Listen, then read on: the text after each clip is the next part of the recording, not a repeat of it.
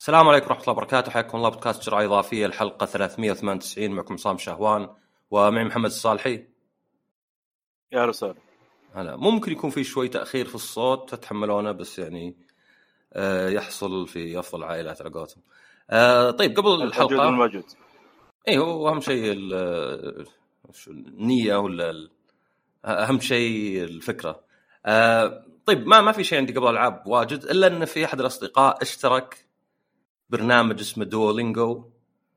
هو مجاني لتعليم اللغات، بس إذا كان بفلوس ما أدري. هو في حركة التلعيب ولا جيمفيكيشن، ما أدري عنها شلون جاية شوي، لأنه يعني في قلوب وتقدر تشتري أشياء، بس ما أدري قاعد أتعلم لغة. يعني أنا طبعا ممكن تقول لعبة حتى، يعني مفروض أنها متعة، ليه أشتري وليه أدفع فلوس صدقية؟ فيعني ميب بالأخير ما أدري، أنت راح تطلع فيزا وهذه VIP، تقول أوكي هذا شيء صدقي، يعني أنا بطلع فيزا أبي يخلصوني بسرعة أدفع مبلغ زيادة مثلا، أو فندق أو شيء. بس هذا لا، هذا أنت قاعد تتعلم لغة بس عموما دفعه وقال تبي تشاركني بحيث أن أنت قاسم ضاف تقدر يا ثمانية، فقلت أوكي. أنا عادة ما أعترف، يعني أنا بالنسبة لي يعني قد سويت حلقة في شطحات، اللغة ما تتعلمها تكتسبها. يعني كل طفل يتعلم لغته الأم، ما هو بأنه يدخل كورسات ويتعلم قواعد، لا، أنه يسمع يسمع يسمع يكرر يكرر إلين يضبطها. يعني صدق إذا شفت شيء اسمه ماشين ليرنينج ولا تعلم الآلة، يعني تسمع ذكاء اصطناعي وتعلم الآلة ماشين ليرنينج، هنا أشبه شيء له، لأن الطفل أوكي ممكن تعلمه، هذا يسمى يعني سوبرفايزد، ممكن تعلمه غلط وصح، بس بدون ما تعلمه حتى يبدأ يعرف من ردة الفعل، من سماع الناس، فيتعلم.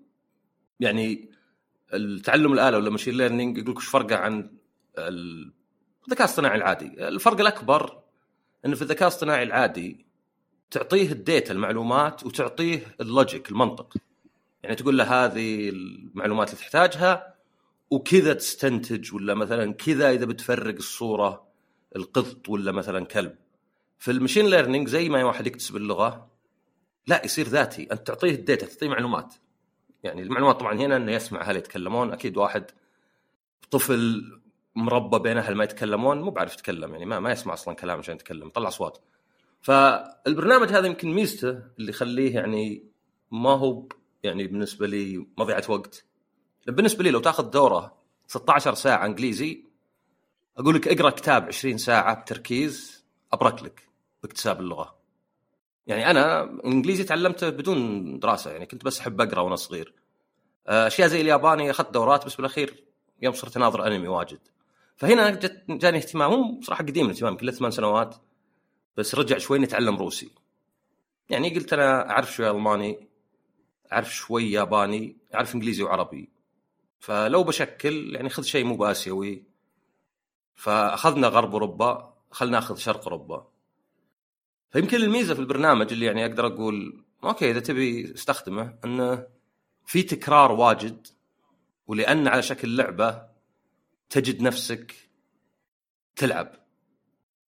لأنه يجيك مثلا أوكي هذه دروس، الدروس تكون يجيك مثلا جملة يقول لك اختر الكلمة الصح، ولا انطقها، ولا ترجمها إلى آخره.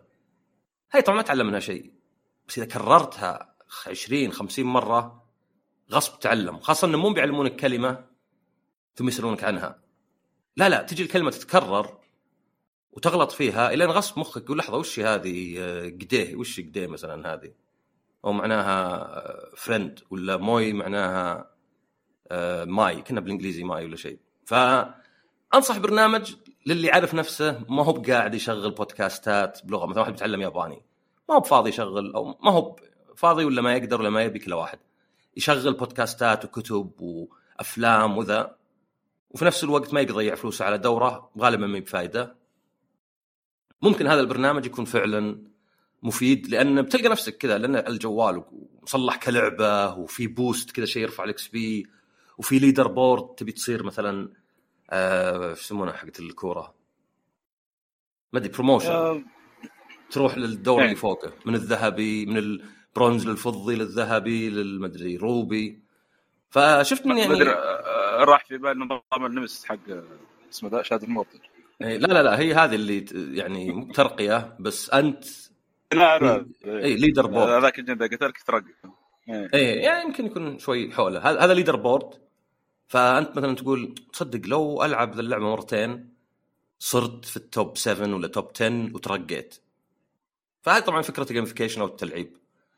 فيعني قاعد احاول فيه، يعني قاعد اجرب كذا، مثلا اتعلم شيء بالروسي مثلا، ما ادري تقول مثلا وشو يا موي سوك يعني عصيري مثلا. ما الى الان ما اعرف القواعد، بس من كثر ما تمر علي حفظت الكلمات. حفظت ان يا معناها انا، وموي معناها يعني حقي، وسوك معناها عصير. وبعدين الترتيب ما ادري القواعد شوي حقتهم، واحيانا كنا ترتيب يعني بس حطه يمكن زي الصيني شوي. يعني لو مثلا تقول وين فلان مثلا ولا من فلان مثلا، ما ادري الان مخي يعني بالانجليزي اللي مثلا فيه اي دي وفيه كذا. فالطريقه الوحيده اتعود عليها طبعا مع التكرار. فهو اسمه دوو، دي يو او، بعدين لينجو، ال اي ان جي او، ما ادري عاد وراه دو لينجو، يعني لغتين فيه، وتقدر تحط لغات واجد كذا. ما ادري عندك شيء بدك تقوله ولا نبدا بالالعاب؟ والله اعتقد الديلينجو ترى انا اعرف واحد من الشباب شغال فيه نفس الوضع يعني، بس معلومه استرضاء لو كتب العربي الواحد في المتجر بيطلع يكون مباشر ديلينجو. انا طبعا لان جتني زي ما قلت ما في الا الممارسه عندك، اكثر شيء احسن من البرامج. غير كذا ما ادري انا هذا انك تتعلم عن طريق البرامج او الدورات مثلا او شيء، ممكن كمساعد انك اساسيات ممكن تنفع. منك واحد مبتدئ مره اشوف يتوجه شيء ثاني يعني. اي ف يعني دائما قلتها اول حلقه، الجود الموجود. يعني انت ما يهم وش افضل حل اذا ما تقدر تطبقه، ما يهم. يعني كان يقول لك انا يعني وش مثلا انا عندي بلاي ستيشن 4 وعندي سويتش، وش افضل جهاز العب عليه؟ ريزنت ايفل؟ لا اصبر خلينا نشوف لعبه على الجميع. ما ادري ما وش في لعبه على الجميع، ما اتوقع في لعبه. ابغى اشوف لعبه على البلاي ستيشن 5 ايا كان، ما ادري ماينكرافت ولا شيء يعني. لا ما يخصهم بزين حاجه زي كذا، لا ابغى لعبه رسمها زين زبده. كان المقصد وشو ما يهم. لا ابغى لعبه على السويتش والبلاي ستيشن 4 وال5. معلش اي او خلاص خل مره في بعيد. خلنا نقول مثلا هورايزن فوربيدن ويست، ما يهم من نسخه البلاي ستيشن 5 احسن نسخه اذا انا ما عندي بلاي ستيشن 5، ما عندي الا 4. خلاص الخيار عندي صار 4 ولا ما العبها. فنفس الشيء يعني ما يهم وش افضل حل اذا ما انت قادر عليه. طيب توقع نقدر نبدا في الالعاب في مجموعه عندي لا باس بها. في اشياء كذا على السريع اللي توي باديها. ألون ويك 2 جتنا بس شوي متاخر، وتوقع نزلت تقييماتها وفي نفس الوقت بعد ظاهر تنزل اليوم. بديتها بس وشكلها مشجعه. يعني ألان ويك الاولى يعني لعبه رعب بقاء على لحسه مخ على كذا، ما كانت مره جايزت لي لان كانت اكثر ان بس اركض من لمبه للمبه، وفي شوي كذا حركات اللي داج واطلق عليهم. فيعني كانت اوكي حليله العالم والقصه وكذا، بس ما جذبتني مره. حسيت ان مثلا ماكس بين 2 1 كان احسن عندي، حتى كوانتم بريك يمكن. والله جذبتني انا مره لانه كله يعني لعبتها قريب للامانه على 360 اكس بوكس 360 هذا عندك 360 اي 360 سان روك مارو الياباني 360. خلنا نجيبها بالهذا ويصير خير.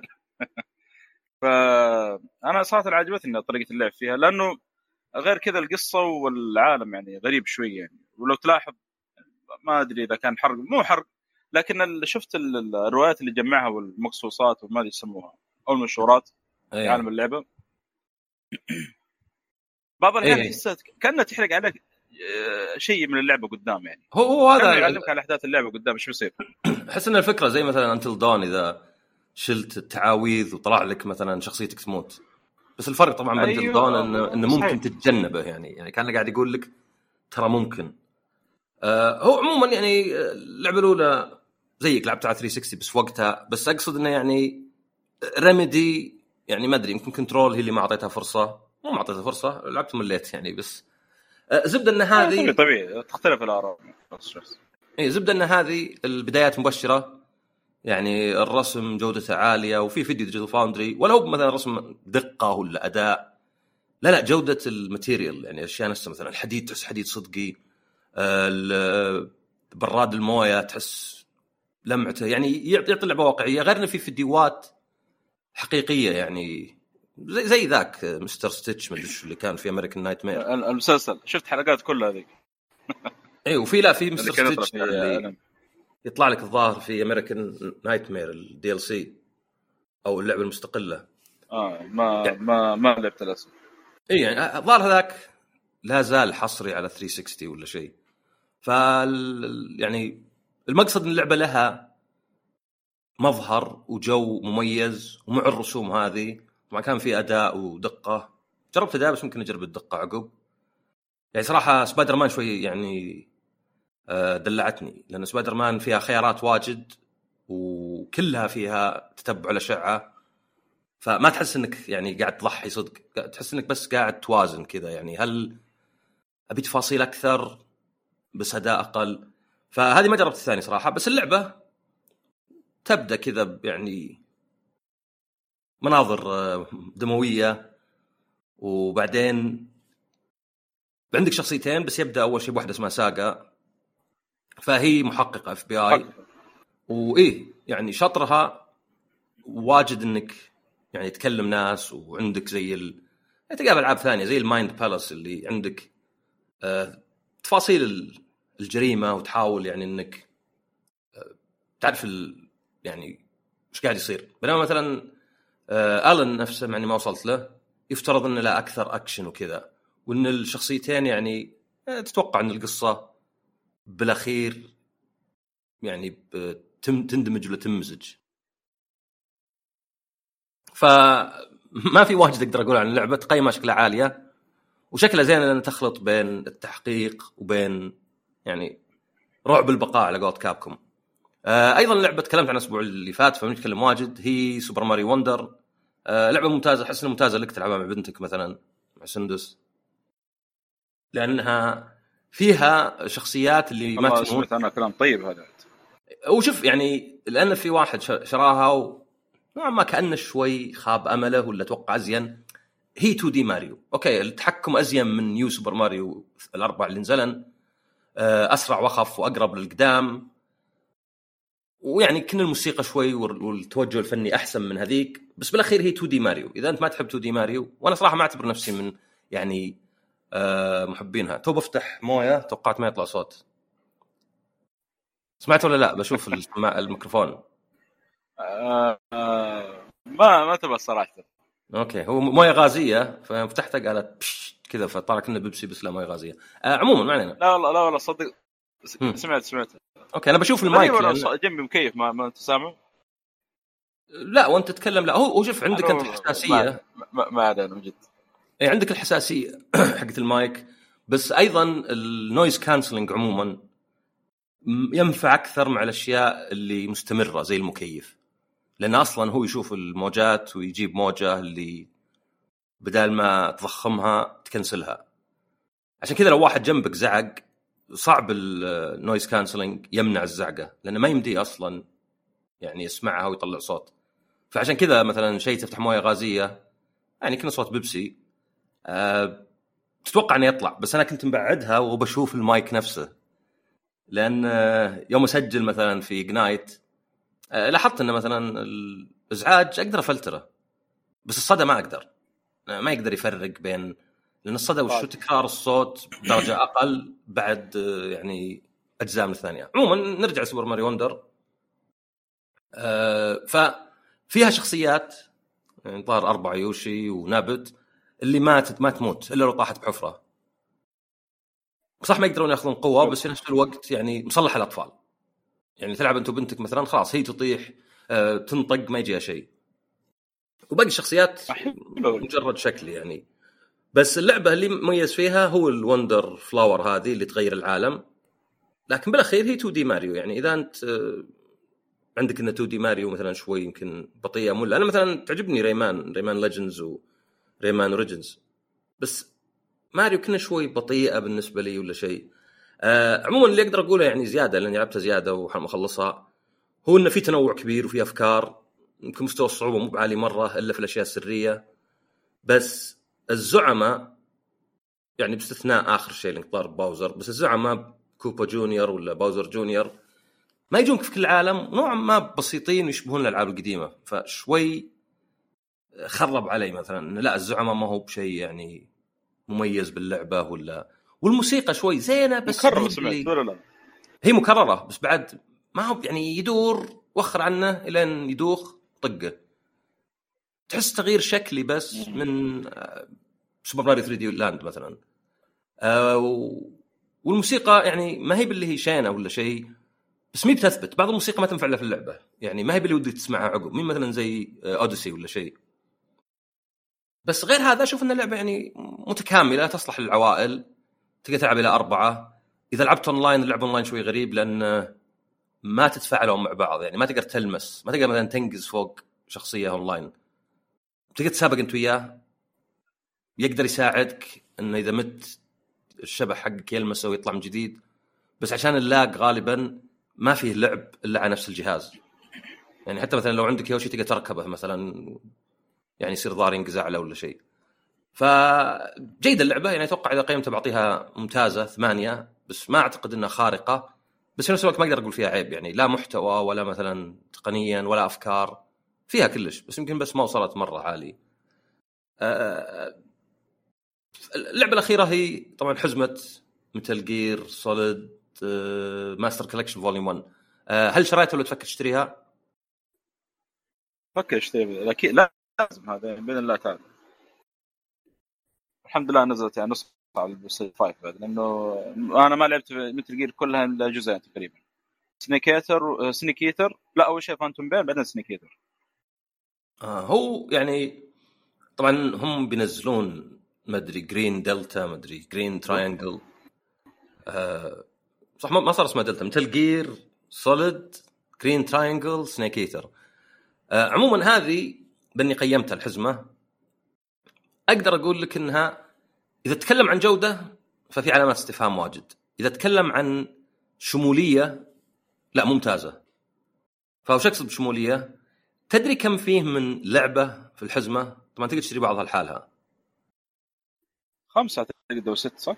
على ما سمعت في 19 مو طبعا لعبة مختلفة، 19 يعني نسخة ولا ملف ولا شيء، في 5 لانشرز وعند لأنه إيش عندك هو فكرة إنه يعني شمولية، يعني أنت عندك مثل جير سوليد 1 في 6 نسخ، 6 نسخ وش هي؟ الأمريكية والأوروبية واليابانية، وطبعا يعني معناها إن الأوروبية هذه كلها عندي أوبشن يمدينا أحمل ولا واحدة منهم.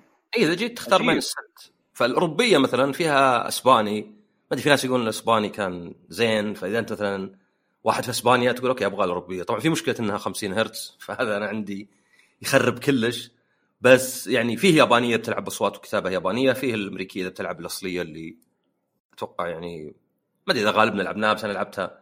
بعدين عندك 3 نسخ اللي طلعت عقب، في عندك VR missions وما أدري شو اسمها بالإنجليزي أو بالأمريكي، هذا نزل زي الديسك اللي فيه ما أدري تصور وفيها ألعاب VR، طبعاً VR مو بقصدهم صدق VR، قصدهم يعني اللي الرسم مجرد كذا، يعني أنت كأنك في مكان كنا ترون وبعدين في أعداء، فمثلاً يلا خنقهم كلهم ولا يلا مثلاً عد هنا بدون ما يشوفونك.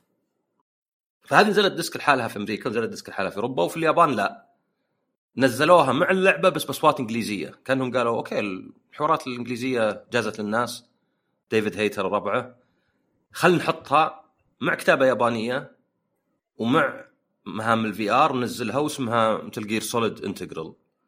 فهذه 6 كلها عندك، يعني غالبا انا يا بلعب يعني ما ادري اوكي اذا صوت انجليزيه اقدر ادبر نفسي بالكتابه اليابانيه، بس يمكن مو بكل واحد، وبما ان هذا يعني ما هو بما اني قلت الجوده علامه استفهام، ما توقعنا انهم بيروحون ويضيفون ترجمه انجليزيه، بيشيلون ترجمه انجليزيه ويحطونها في اللعبه، يعني هو اكثر محاكي. طبعا تقدر تسوي انجكشن المحاكي، فيقول لك هو press the select button بس مكتوب press the touchpad، فالصوت صعب يغيرونه، بس الكتابة asset مثلا، يعني غير بالفايل مثلا حق الحوارات.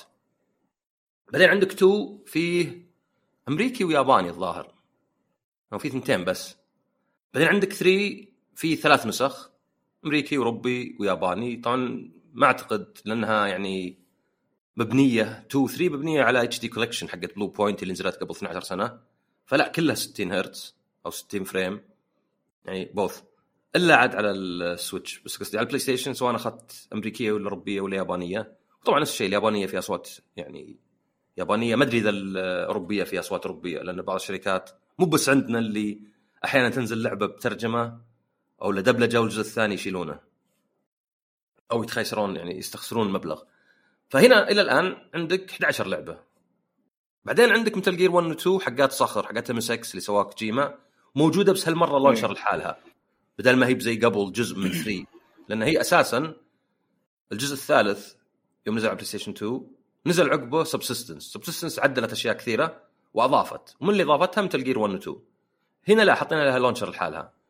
بعدين عندك الحين هذه 4 لونشرز، عندك مثل جير 1 2 3 و1 و2 حقات MSX، آخر واحد خامس، لأنك إذا أنت شريت اللعبة سواء رقمي ولا ديسك يطلع لك 5 ألعاب، يطلع لك 5 لونشرز، كان عندك 5 أيقونات على الشاشة كل واحد منفصل، فالخامس هو اللي فيه البقية. ففي فيجوال نوفل نزلت PSP وDVD الظاهر، الجزء الثاني كان ظاهر بس DVD، تحكي يعني شادو موزس ولا مثلا مثل جير 2، مجرد كأنها كوميك، كأنها اللي في بيس ووكر، يعني مجرد صور و حوارات وشوي موسيقى، تضغط زر. أذكر جربته من زمان كانت يعني ممتعة، بس ما هو بشيء يعني خارق ولا كذا، بس طبعا سمت فيجوال نوفل حقت الألعاب دي بسيطة تكون غالبا، هذه مرة بسيطة، هذه يعني كنا قاعد ناظر فيديو أو سلايد شو تقدم، كنا برزنتيشن بس يعني بما أن سمت هالحزمة هي الشمولية، أنها يعني تشمل كلش، ما أدري هذه الشمولية صح، بس يعني أنها comprehensive، فخلاص هذا الميزة الأساسية، يعني أنها فيها مو بس 2 ولكن فيه بعد النسخة اليابانية، ففيه فيجوال نوفل مش اسمها من جرافيك نوفل اليابانية، ما أدري اسمها بالفرنسي باند ديسيني. فهذه 4 زائد 11 اللي توادي 15 زائد 2 متل جير، هذه 17. بعدين فيه بعد حبتين متل جير 8 بت هنا، بس هالمرة نسخة الانيس من متل جير 1، وهذه كوجيما ما دخل فيها. بعدين لعبة شاطحة كذا اسمها سنيكس ريفنج، هذه يعني نزلت بس للأنياس، الأول موجودة؟ إيه نازل للأنياس من زمان، بس أنا ما هي يعني ما نزلت على شيء ثاني، عرفت؟ ما أعتقد حتى نزلت على خدمة نينتندو أونلاين، بس ما متأكد. فالمجموع يجي 19 خلينا نقول لعبة مختلفة. أيضا في ساوند تراك صح مرة قليل 20 أغنية، يعني ما أدري عندك 3 ألعاب مثل جير تتوقع فيه 200 ولا شيء، يمكن يزودونها مع الوقت، بس هذا يعني الاشياء اللي خلينا نقول كنها العاب 20 صارت حتى. بعدين في مثل جير 1 2 3 1 و2 وسوليد 1 2 3 الكل واحده في الحوارات كامله زي كأنه كتيب طبعا ديجيتال، في كل الحوارات حتى الكودك، يعني معناها انك اذا تحب ذا الاشياء ولا مثلا تبي حوار جانبي ولا سري بتلقاه هنا. زائد في زي الارت بوك على جايد كذا معلومات وصور، فهذا كله طبعا ما يعني تقول شمله كلش، يعني ما بقى شيء، يعني باقي العاب زي بيس ووكر ومثلا بورتبل اوبس و4 و5 كولكشن 2. هذا ايش بيسوون فيه بعدين؟ اي هذه ممكن تكون كولكشن 2 اذا الاول في زي ما تقول يعني كذا. هو طبعا مشكلتهم الكبرى انه 4 على بلاي ستيشن 3، ف ما أدري نقلها، مع أنه يعني ردد كانت على بلاي ستيشن 3 وإكس بوكس وتحولت يعني، بس يعني يمكن هذه شوي تكون أصعب. أنا ما أدري إذا كان في ألعاب بلاي ستيشن 3 صار لها بورت، بس الزبدة أنه من ناحية يعني تنوع كمية نير، يعني تقدر تقول إيه يعني هذه أقرب الإعادة لأنها شوي أجدد، يعني يمكن عندهم السورس كود. أيضا 2 و 3 ما حطوا كل النسخ زي 1، فبنوا 2 على سبستنس وبنوا 3 على سبسيستنس، يعني ما ادري ما كانت تضحك حتى في وقتها. ذكر حتى عندي النسخ اليابانيه ولا كانت كولكترز اديشن يجي معها ما ادري كتيب وخرابيط. ف سبستنس ما اضافت كثير، يعني اضافت شيء اسمه سنيك تيلز ومهام كنا حقت في ار سنيك تيل زيها بس كذا لها هدف شوي، مو مثلا رح خدر 5 بدون ما يشوفونك، لا مثلا ما ادري احصل على الديسك اللي ما ادري نحتاجه، هذه موجوده. لكن مثلا كان فيه تزلج مو بفيه، وكان في شيء اسمه دوكيمنت في ميتال جير عن ميتال جير 2 كذا، كأنه موسوعه عن ميتال جير 2 تفاعليه، كانت حلوه هذه، يمكن يحطونه في فوليوم 2. الثالث سبسيستنس كان اكبر نقله ان فيها الكاميرا اللي ورا الشخصيه بدل ما هي بالزاويه من فوق، فتقدر تتحكم بالكاميرا بكل سهوله، بدل ما تقدر تضغط فيرست بيرسون كل شوي عشان تشوف، لا خلاص يعني تقدر تفر الكاميرا وتاكد من اعداء، لانه في فرق كبير بين 1 و 2 وبعدين 3. يعني 4 نوعا ما مشت على خطى 3 و5 الى حد ما، بس باقي اللعبه تطور. اللي هو في 1 و 2 عندك الرادار والاماكن صغيره، يعني انت قاعده في تانكر في شو اسمه نسيت الثاني البلاتفورم ذاك البلانت، فهناك كان سهل انك يعني تناظر الخريطه وتناظر العالم وتعتبرها كأنها لغز. كيف في واحد هنا معطيني ظهره وفي كاميرا فوق وبعدين في واحد يرقى وينزل، فخل اخنق ذا وانزل تحت الكاميرا واروح. في 3 لا، الرادار ابسط لانه قال لك يعني في الستينات والعالم اكبر، فانا اتذكر الكاميرا كانت ترفع الضغط، يعني كنت اجرب احطها على فيري ايزي وعلى هارد، طبعا ما كان في فيري هارد في البدايه، ونفس الشيء شوفوني يعني لدرجه اني قلت تدري اذا يعني كل شوي بقعد اعيد ويرفع ضغطي، خليها هارد عشان على الاقل احس اني انجزت شيء. فهذه حلوها بسبسيستنس، وعشان كذا يعني الجزء هذا يستخدم الكاميرا، تقدر تضغط زر تبدل بينهم. بس في اشياء ثانيه اضيفت للسبسيستنس مين موجوده هنا، واحد منها كان في مهام زي اللي انت تلعب برايدن انا ما له دخل موجود، واذا مثلا جبت العيد يقول لك تايم بارادوكس، كان يعني لان الاحداث بالتسلسل، فكان مثلا لو مات بيج باس هنا شلون مثلا تجي مثل جير 1 و 2 وسوليد 1 زي كذا، فهذه مين موجوده ما ادري ليه. كان حتى في اللعبه يعني مو بحرق، بس كنت انت تنسجن فتره وبعدين تحلم انك تقاتل زومبيز، كان اسمه ضار جاي سافج مشيول ما ادري ليه مع انه يعني جزء من اللعبه.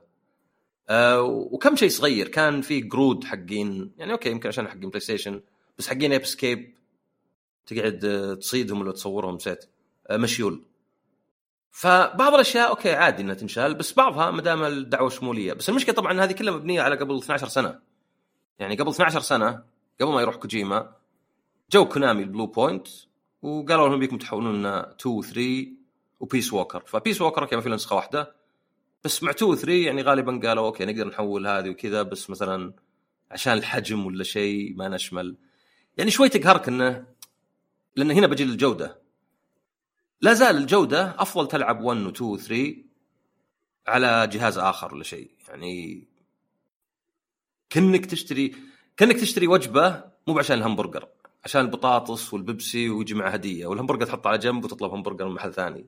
كأنه كذا، كأنه راس المال ما هو الهدف، لأن اللعبتين كانوا 720 على الاكس بوكس والبلاي ستيشن وكانوا ممتازات، خاصه على الاكس بوكس اداء ثابت، صار على الفيتا كان شوي الاداء تذبذب، وعلى السويتش تعبان كله 30 فريم، فيعني أسوأ من الاتش دي كولكشن قبل 12 سنه، لان هذيك 720 هذه 720 بس هذيك 60 وهذه 30.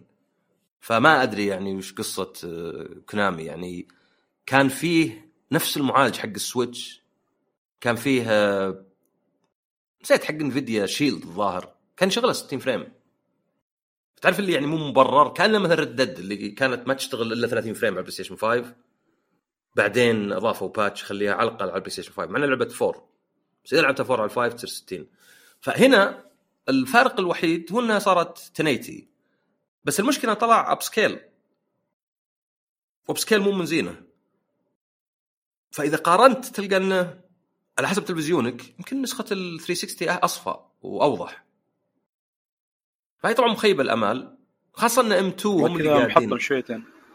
اي ان ام 2 يرجع على البي سي 720 على البي سي، بعدين نزل واحد ماد على طول يخليها 4K، فما ادري يعني ام 2 هذولا جيدين في الالعاب الكلاسيكيه حتى فيرتشوال ريسنج يعني ما تكون مثلا اوكي كلاسيكي بس 2 دي، بس يمكن ما اعطوهم ميزانيه كافيه. فيه مشاكل كانت في الاتش دي كولكشن بسيطه، مثلا زي الشجر اللي ورا ذا اند يطلع ابيض، ولا الموسيقى شوي متاخره، هذه حلوها. بس يبدو في مشاكل اخرى جت في ذا النسخه، يعني ولو ما انت قاعد تاخذ النسخه، لانه ما هي مثلا بورت للبلاي ستيشن 5، هي اكثر اوكي الاسيتس القديمه وفيه ريفاكتورنج للكود، وهذه نسخه الجيل قبل اللي فات. ما ادري يعني ما تحس انه مو مثلا زي ديمن سولز اللي جو اعطوك لعبه رسما يعني من الصفر. الصدق انه ما تلاحظه مره وانت تلعب، لانه يعني ماني قاعد ادقق، قاعد العب على تلفزيون 4K. بس علاقاتهم للبيورست، اذا انت واحد يبيها يقتنيها، وحتى اذا شريتها ديسك ما في فايده. ليه؟ تقريبا من اللي قلت انتو 19 او 20، خلينا نقول شيء مختلف، لا خلينا نقول 19، الموسيقى ما هي كذا، تحميل شكلها اكيد كثير منه تحميل. يعني عندك ظهر حقه الفي ار الجزء الاول، وانتجر اليابانيه لازم تحملها، اليابانيه في 2 3 لازم تحملها، هذه 4. الفيجوال نوفلز الاربعه لازم تحملها، يعني 8 من 19 يعني قرابه النص لازم تحملها. حسبتها كلها يوم خلصت طلعت حول 70 جيج، فكان ممكن تنزل على بلوراي، يعني الترا بلوراي، الترا اتش دي ولا الترا بلوراي، ما كان لازم يخلونك تحملها. طبعا مشكله التحميل وشو غيرنا غثيث، واصلا ما كان متوفر وقت التقييم، يعني ما كنت اقدر اشيك عليها الين نزلت اللعبه. يعني فكرت في المستقبل انه مثلا والله عندي ذا الديسك وما فتحته، وبعد 10 سنين ابغى اجرب، خاصه اذا كانت يعني مترابطه الالعاب، يعني يمكن ما يكون في ذا المتجر. يعني خلاص العاب بلاي ستيشن ما ادري بيسوون صراحه، لانه مع ستيم ما في شيء اسمه متجر بلاي ستيشن، يعني بي سي قديم وجديد هو نفس المتجر. تقدر تجيب بي سي من سنه 85 وتنزل على ستيم، غالبا طبعا مو بنازل، والويندوز وذا، بس اقصد تقدر نظريا على الاقل. في رابرز مثلا الحين، بس مع الاجهزه هذه شيء غريب، لان قبل كانوا يوقفون طبعا كل متجر، لانه خلاص انتهى جيل البلاي ستيشن 3، خلاص ما في حد يشتري بلاي ستيشن. طبعا في ناس يشترون بس خلاص شو ما تسوى. ف الاول بالذات يعني كاميوليشن تحس اضعف الايمان، وكان في شوي بطء، يعني العاب قابله للعب، يعني غالبا انت بلعب الاول ممكن تنحل بتحديث هذه الحين. والله هذا الشيء محطم صراحه، هو بعض الاشياء يعني هم حطوا لسته التحديثات، بس اكثرها مثلا في بق هنا، او مثلا عندك ما تقدر تغير وايد سكرين في القائمه ولا شيء، فما ادري بالضبط يعني متى وش بيغيرون. بس أنا يعني هو تحذير ولا تنبيه أكثر من إنه اشتريها ولا ما تشتريها. يعني هو بالأخير أنت مهتم متل جير، هاي تقريبا الفرصة الوحيدة. ليه؟ لأن حتى الاتش دي كولكشن شالوها من المتجر، تحس إن حركة بايخة شوي، إنه قبل ما يعني ينزلون هذه خلاص. أنا طبعا المشكلة عندي إنه أنا تدري مش مشكلة الجيم باس بالنسبة لي. أي أروح لألعابي في الأكس بوكس مثلا في قائمة 200 لعبة، يمكن ثلثها على علامة تعجب. وش علامة التعجب هذه؟ هذه لعبة نزلتها جيم باس وشالوها من جيم باس. شال بسرعة كده يعني، هذه سنين بعضها، يعني توقع HD Collection يمكن أضافوها قبل 2-3 ولا شيء. يعني ما هو بندمت أني ما شريتها. هذه مثلا تحميل أسرع، يعني على الأقل كل واحدة لللونشر لحالها.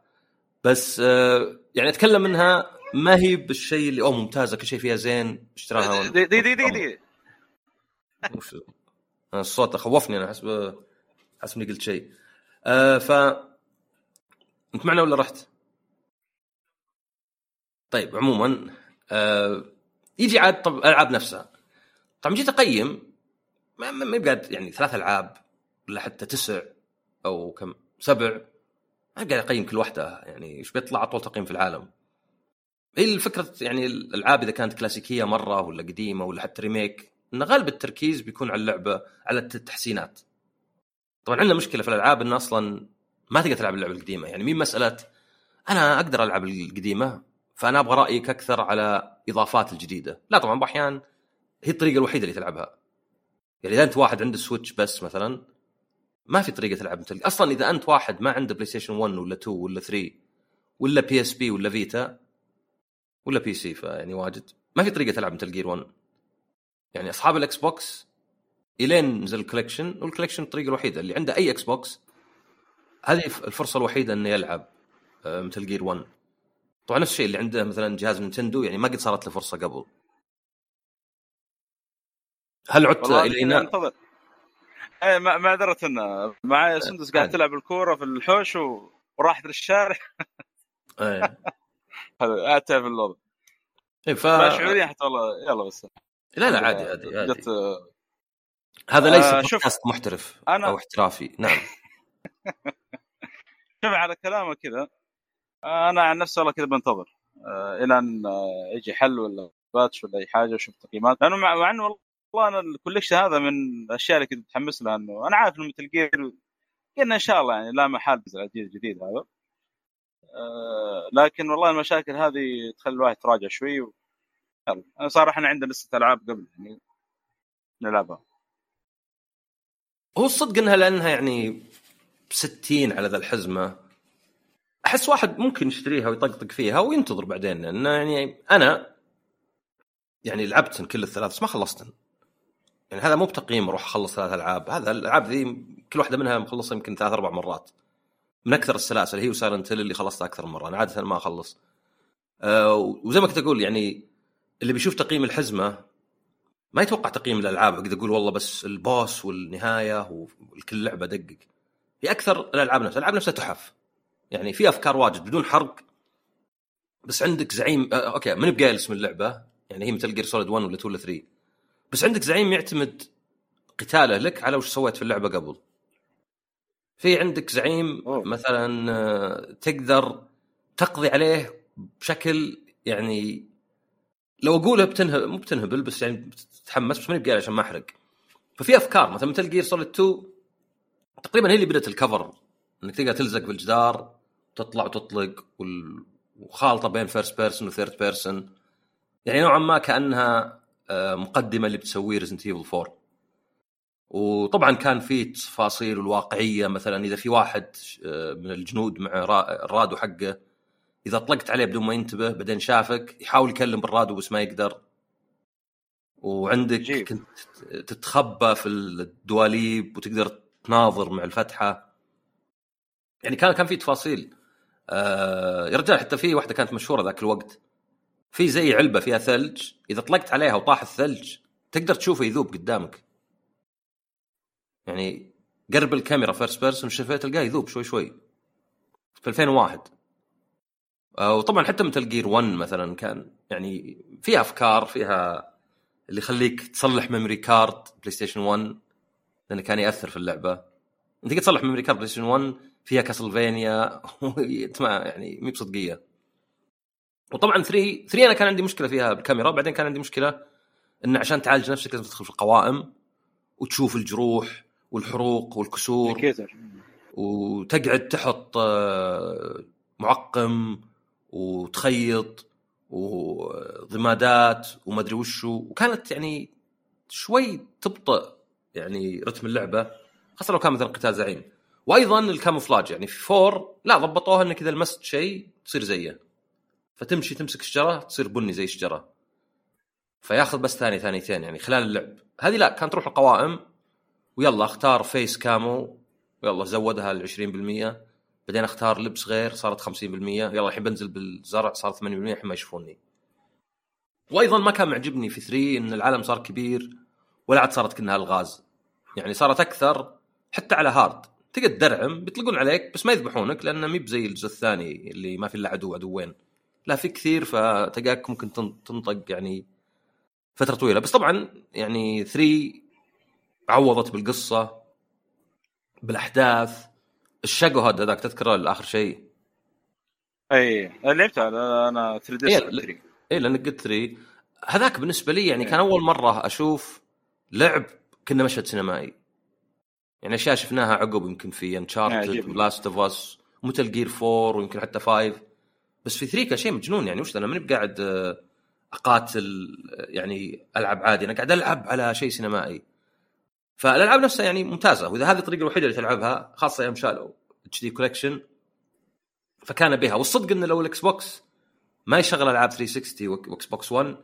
كان اصلا ما نفكر هل احسن العاب القديمه. انا عندي الاتش دي كولكشن بس عندي بلاي ستيشن 3 او ليجاسي كولكشن اللي يجي معها 4 ويجي معها 1 ف على بعض يعني اقدر اقول ايه يعني الله يرحم الشباب شرب السنه 3 عشان يلعب الليجاسي قريب يعني انه شيء قديم ولا اي ممكن يعني انا رجعت لبعض الالعاب القديمه ف يعني ما ادري في يمكن تحسينات بس على بعض يعني يمكن هذا افضل شيء كنا نتوقع من كنامي يعني اوكي خلينا نشوف مثلا سايلنت هيل 2 ريميك ومثل جير 3 ريميك وش يسوون فيها لانه يعني الى حد ما العاب جديده بس العاب قديمه يعني ما تتوقع منهم واجد هذا على الاقل احسن من سايلنت هيل كولكشن اللي كانت مضروبه مره لدرجه انهم رجعوا للناس فلوسهم فهذه الالعاب اللي عندي انت وش عندك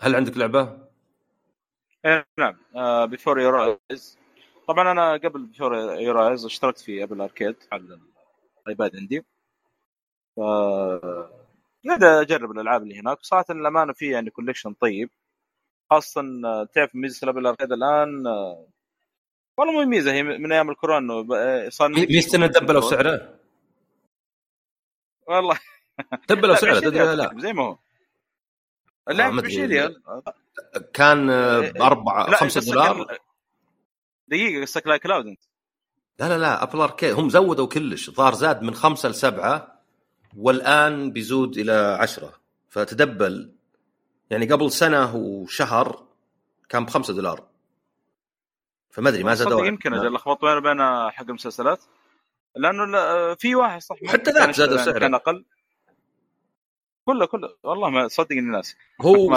في أشياء يمكن أبل أركيد ما زادوا أو شو اسمه يعني فيه العام في أكتوبر تقريبا قبل سنة زودوا كلش تقريبا حتى أبل 1 بعدين هالسنة هالأيام مع أنه مو بالحين مع الاشتراك القادم يقول لك زودوا أسعار بس مو بكلش فمثلا أبل تي في بلس من 7 بيصير 10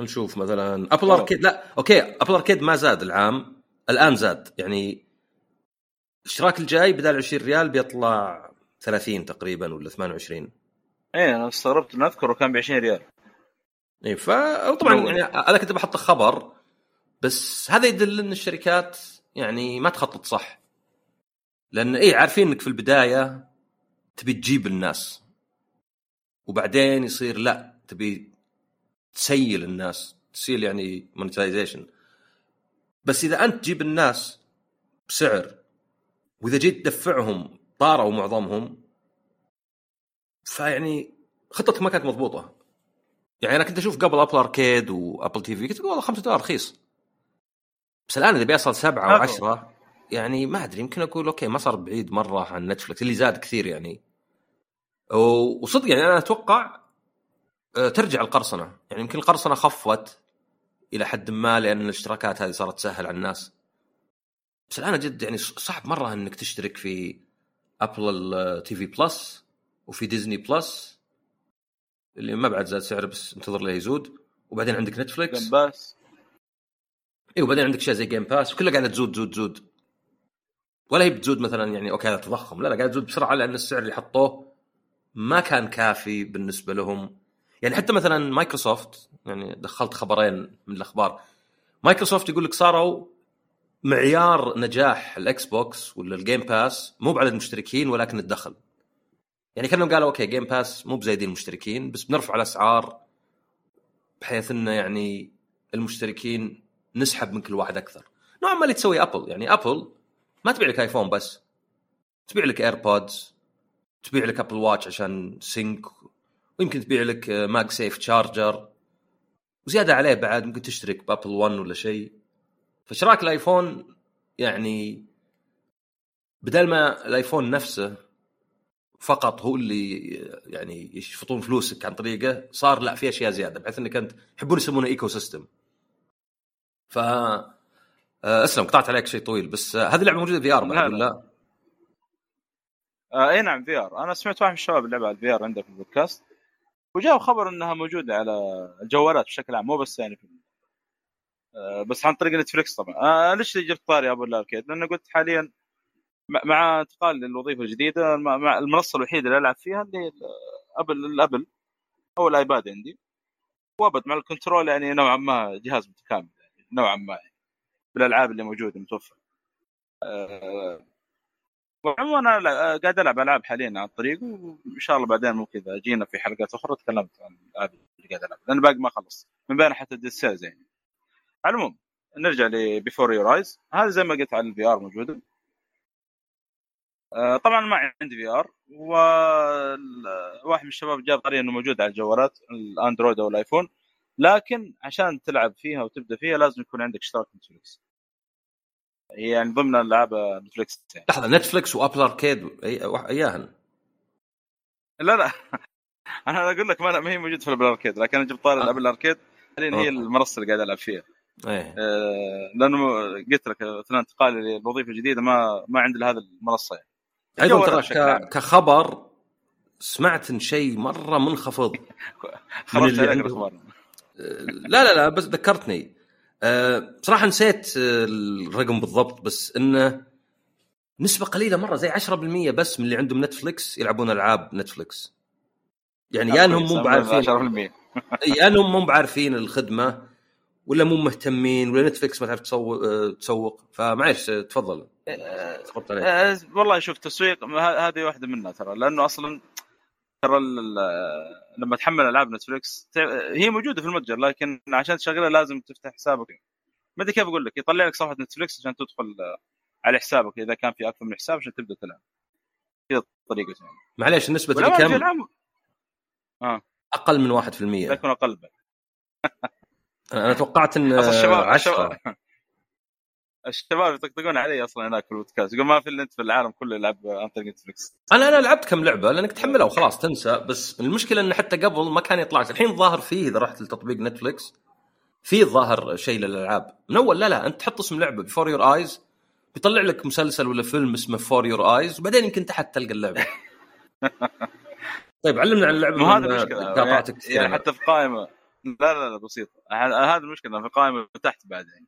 فالمهم اللعبة والله فكرتها مرة جميلة، وأنا عارف أنك تحب الألعاب اللي فيها أفكار جميلة، وأقدر أشبهها يعني مو نفس الفكرة ولكن نفس اللعبة هذه تجيب لك أفكار جديدة، زي كوايت مان كيف لعبناها، أنه تحاكي شخص أصم ما يسمع. أصم صح؟ اللي ما يسمع اللي ما يسمع أبكم اللي ما يتكلم أي نعم. فهذه هنا شو الفكرة؟ لا الفكرة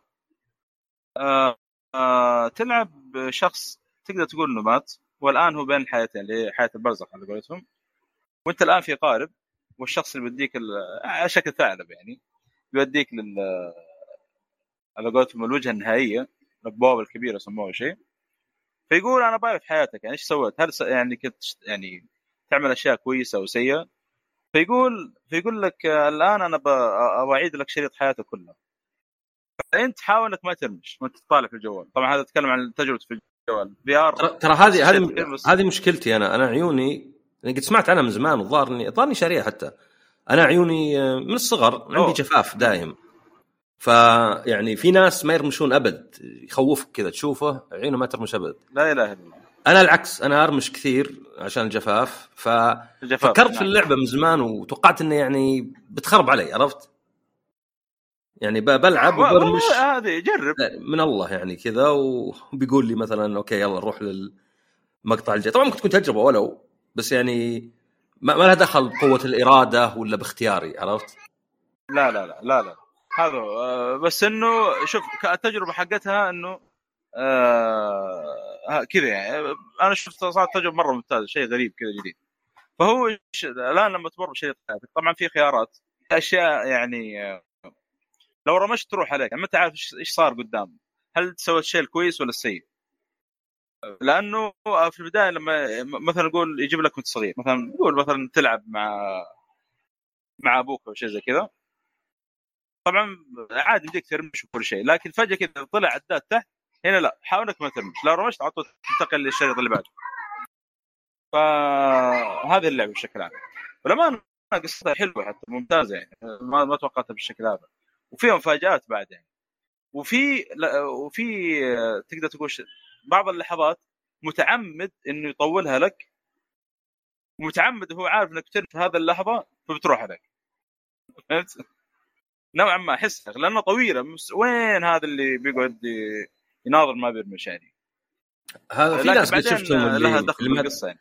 في ناس قد شفتهم ما يرمشون. اذكر واحد كذا مسوين زومن عليه وصار كان يخوف شكله، تحس انه يعني مو انا ما بقول لي ما يرمش يخوف، وانا اقول بس عدم الرمش يخوف. سبحان الله.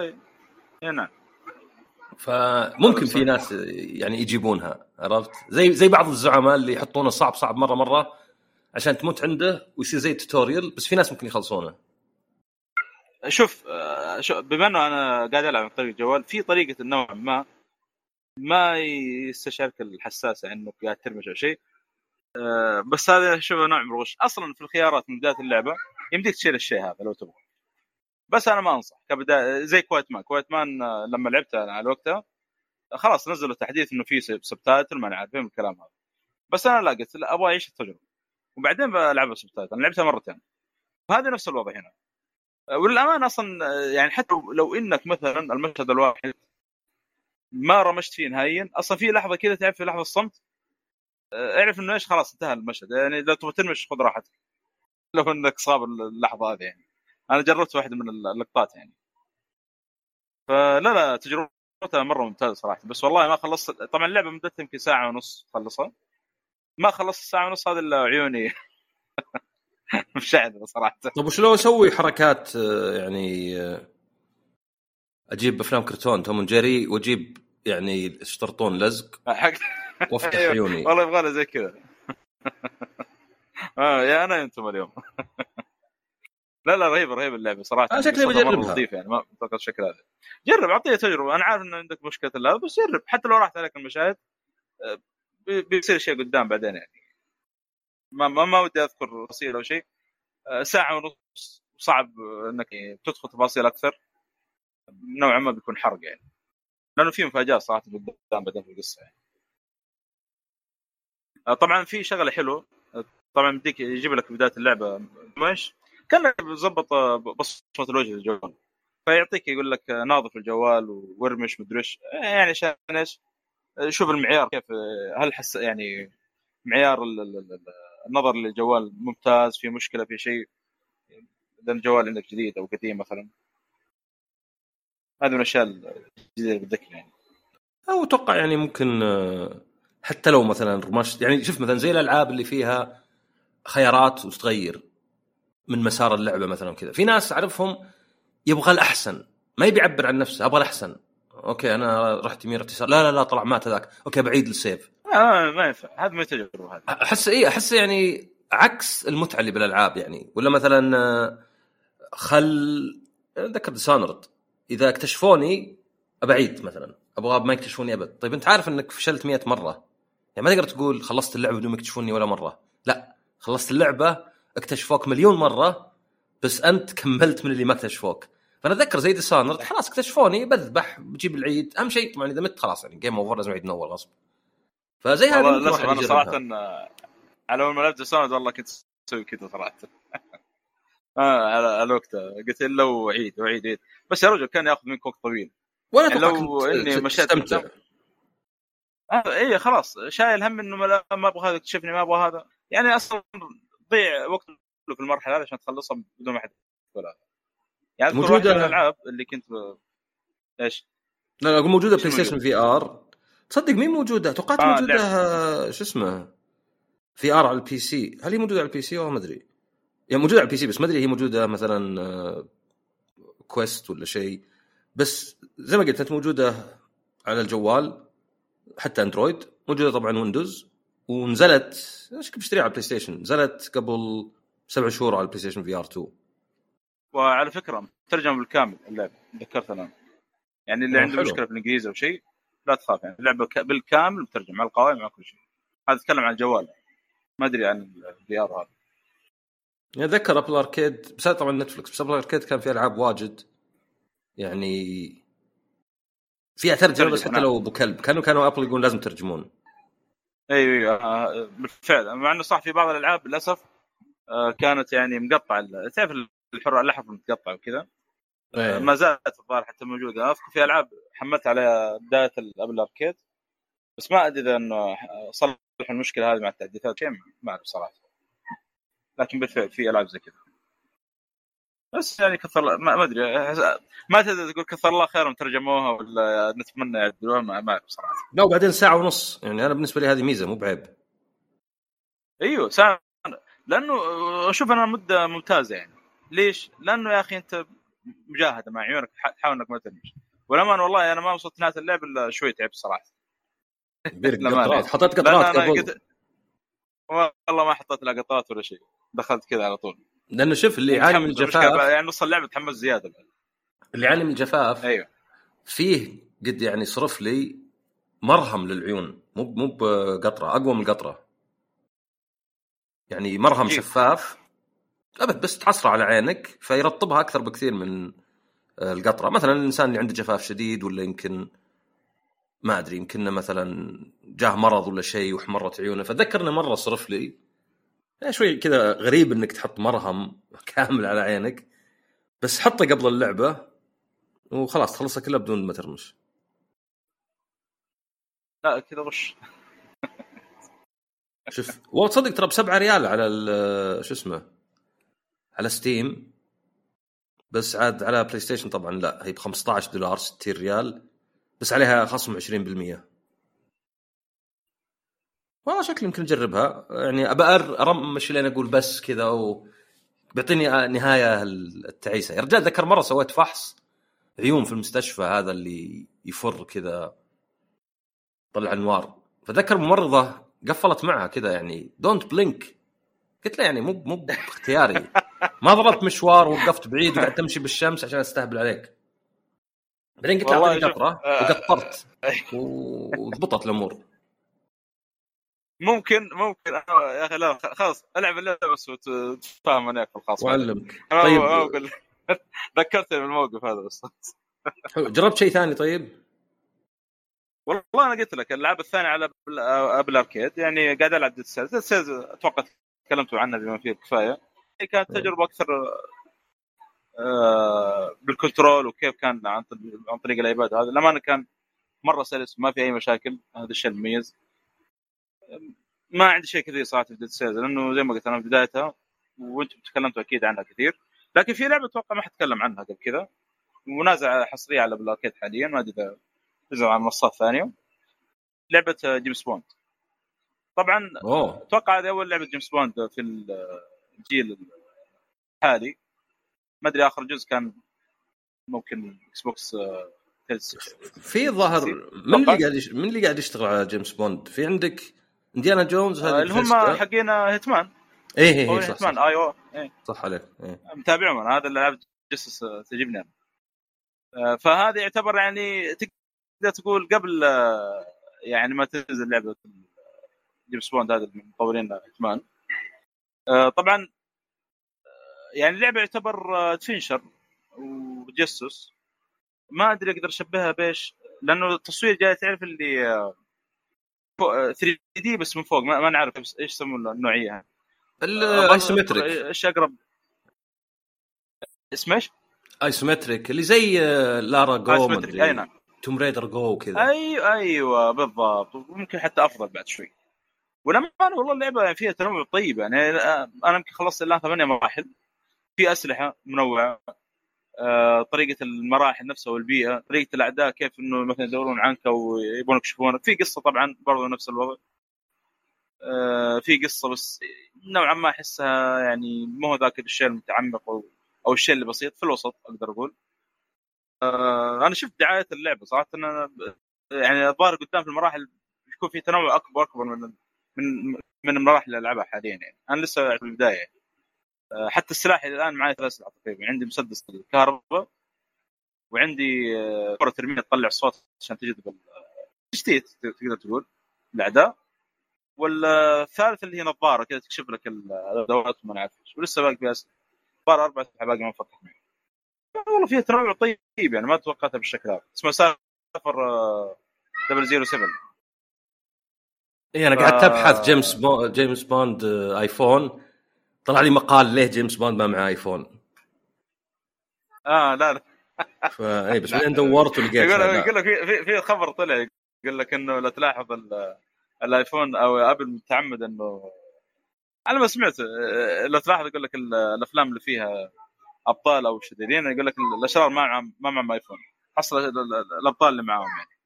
يقول لك متعمدين ان ابل حادثين شديد عن النقطه هذه. انا لما ما دققت في الافلام اشياء صح ولا لا، ممكن. فهذه مشكله ابل اركيد، ان انا مثلا قلت اوكي بجربها لازم اشترك، ويعني ودي لو في اشتراك اسبوع ولا شيء جرب اللعبه ذي وخلاص.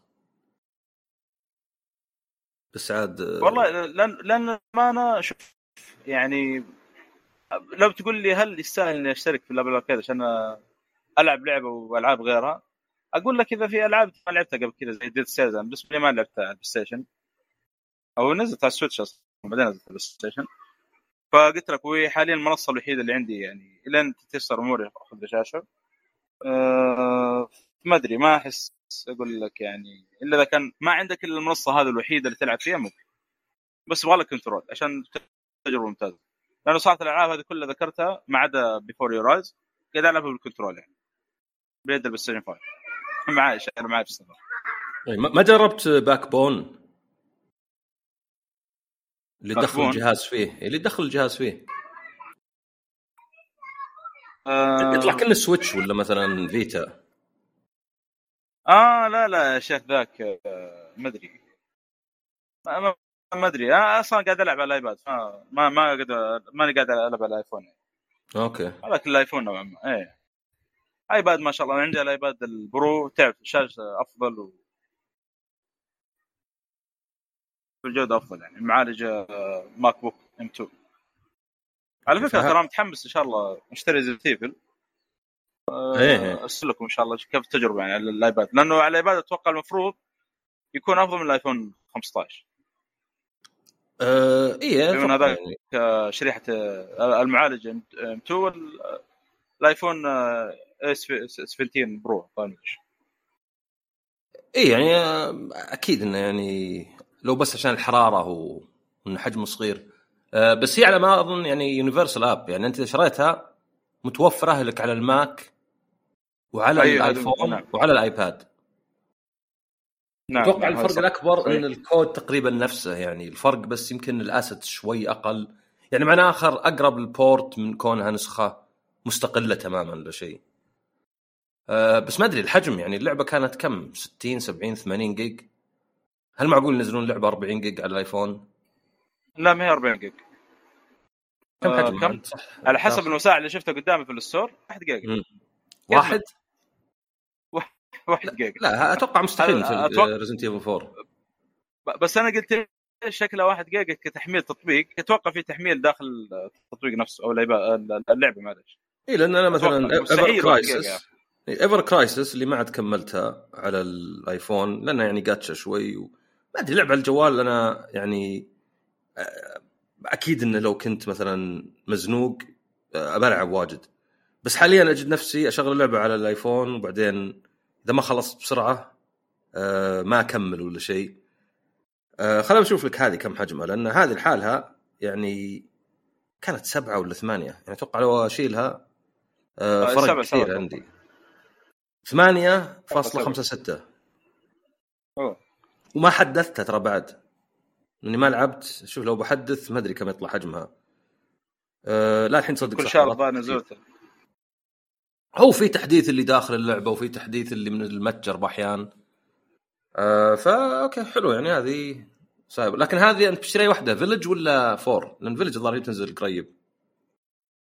أتوقع فيلج كل واحدة بشهر تنزل، يعني الشهر هذا بتأكد ما أدري إذا فيلج. إيه فيلج لأن هي الأقدم، لأن يوم 30 هي بتنزل يوم 30 أكتوبر. يوم 30 أكتوبر عند أبل مؤتمر مدري سكيري فاست، ويقول لك توقيته مناسب لليابان، فيتوقعون الناس إنه دخل باليابان أن توقيته مو زي توقيت العادي، وأنه نفس إطلاق Resident Evil Village. فقد تعلن أبل أنه والله في مجموعة كبيرة من ألعاب الكونسول تنزل على الآيفون وعلى أجهزتهم، لأن في عندك هذا Game Porting Toolkit يعني مفروض يساعد تحويل الألعاب. لا تنسى سلسلة بعد بتنزل ميراج متى بتنزل؟ ستراندنج بعد بتنزل ما حدد إلى الآن ما حدد.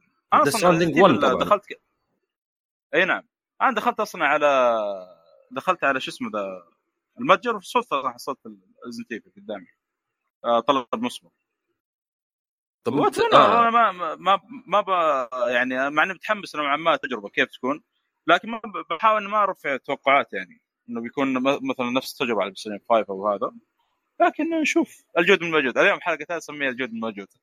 إيه أو شوف الكواليتي الأسيتس والأشياء هذه أتوقع تكون قريبة شكل خاصة على شاشة الجوال يعني يمكن نتابع تلفزيون غير لكن أكيد الدقة والأداء وبعض المؤثرات لابد لأن معالج الآيفون يعني ممتاز يعني سموه برو مع أن أنا عندي تحفظ على كلمة برو يعني عموما لأن مثلا البرو والبرو ماكس التسمية جاية إلى حد كبير عشان الكاميرات بس كاميراته نقيض البرو يعني خاصة قبل يعني برو معناه أنه يعطيك خيارات كثيرة بالعكس الجوالات أصلا كاميراتها ممتازة لأنها ما تعطيك خيارات لأن كل شيء آلي فتطلع صورة رهيبة ولا هو عشان جودة تصويرك يعني ذكاء اصطناعي الإعدادات يعني إيه يعني زي أكشن مود ولا ضار جوالي اسمه سينما اسمه بعد وفي تطبيقات بعد نفس الوضع تساعدك يعني لو تبغى مثلا إيه بس نقول احترافية أكثر نوعا ما من الإعدادات الموجودة في هذا يعني إيه بس حاليا يعني في على الأقل أشياء زي برورس وراو وذا أنه يعني أوكي صارت شوي احترافية لأنه طبعا وش معنى أصلا احترافي ولا محترف معناها الشخص اللي يسوي شيء لأجل المال هذا التعريف الصدق يعني لأن أصلا الثانية يقولك هاوي وش معنى هاوي هواية يسويه من أجل الحب يعني فإذا أنت مصور محترف معناها أن هذه هوايتك هذه حرفتك معناها أنك ممكن تدفع مبلغ لأنها بتجيب لك فلوس معناها تبي خيارات إلى آخره فيعني برو يفترض أنه موجه الإنسان مو بالعادي بس عموما ما علينا بس إيه نشوف المؤتمر حقهم يعني خلاص هو 27 يعني 30 يعني بعد 3 أيام طبعا. بس إيه مثير اهتمام أسمعك أنا والله نشوف يعني إن شاء الله تكون تجربة أفضل على اللايفات المفروض يعني لكن شوف ما أدري تمام. طيب خلنا أجل نروح للأخبار. كنا أكبر خبر مو بأكبر خبر بس أكثر واحد شوي غريب هو إنه مو بحين بينزل بلاي ستيشن اللي بديسك بدون ديسك تقدر تفك الديسك وتركبه يعني تقدر تحول من ديجيتال العادي والعكس صح لا؟ أي هذا طلع كلام إنه او مو بكلام يعني حتى حاطينها كذا لا نسخه كول اوف ديوتي انه لازم نت علشان على قولتهم الاقتران. طبعا ما ادري هذا اذا شريت هارد يعني الديسك ولا حتى اللي يجي معه يعني لا قصدي اذا شريت القطعه نفسها وركبتها انت ولا حتى اللي يجي معه عرفت. والحين الفكره وش هي الفكره انه الجديد البلاي ستيشن 5 يجي 2 يجي ديجيتال ب 450 يعني زاد سعره $50 عن قبل ويجي اللي بديسك 500 بس الفكرة انك تقدر تاخذ الديسك تفكه وتركبه في الثاني فاصلا خلاص هذا فهو يقولك لازم عشان الاقتران تشبك في النت عشان السيرفر يتأكد ويسوي هاند شيك وكذا.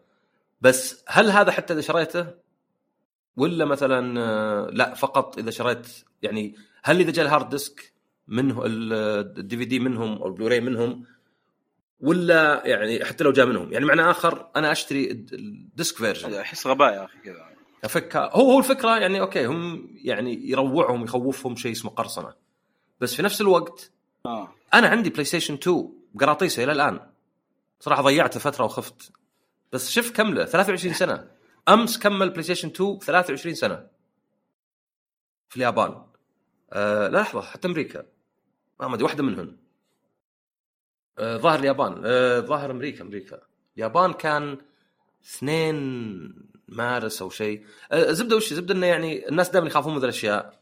نتذكر قبل الإكس بوكس 1 يوم إنه ما في مستعمل وكذا إنه بيجي وقت اللي خلاص عندك بلاي ستيشن 5 بقراطيسه زيي له 10 سنين ما تقدر تجي تشبك الدرايف فيه يقول لك والله ما يشتغل لأن ما في نت وفي مشكله حتى بالبلايستيشن 5 الاس اس دي ملحم بالمذر بورد، واعتقد انه ضروري، يعني ما اعتقد انه لو خرب تقدر تعتمد على الاس اس دي الثاني اللي انت مركبه.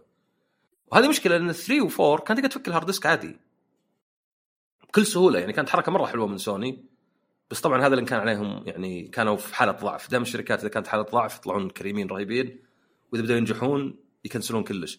فانت عندك بلاي ستيشن 3 ولا 4 خرب يطلع فيلم خرب، يعني الاس اس دي او الهارد ديسك، الهارد ديسك تقدر تغيره بواحد ثاني بالاس اس دي بدون ما تشبك في النت ولا شيء.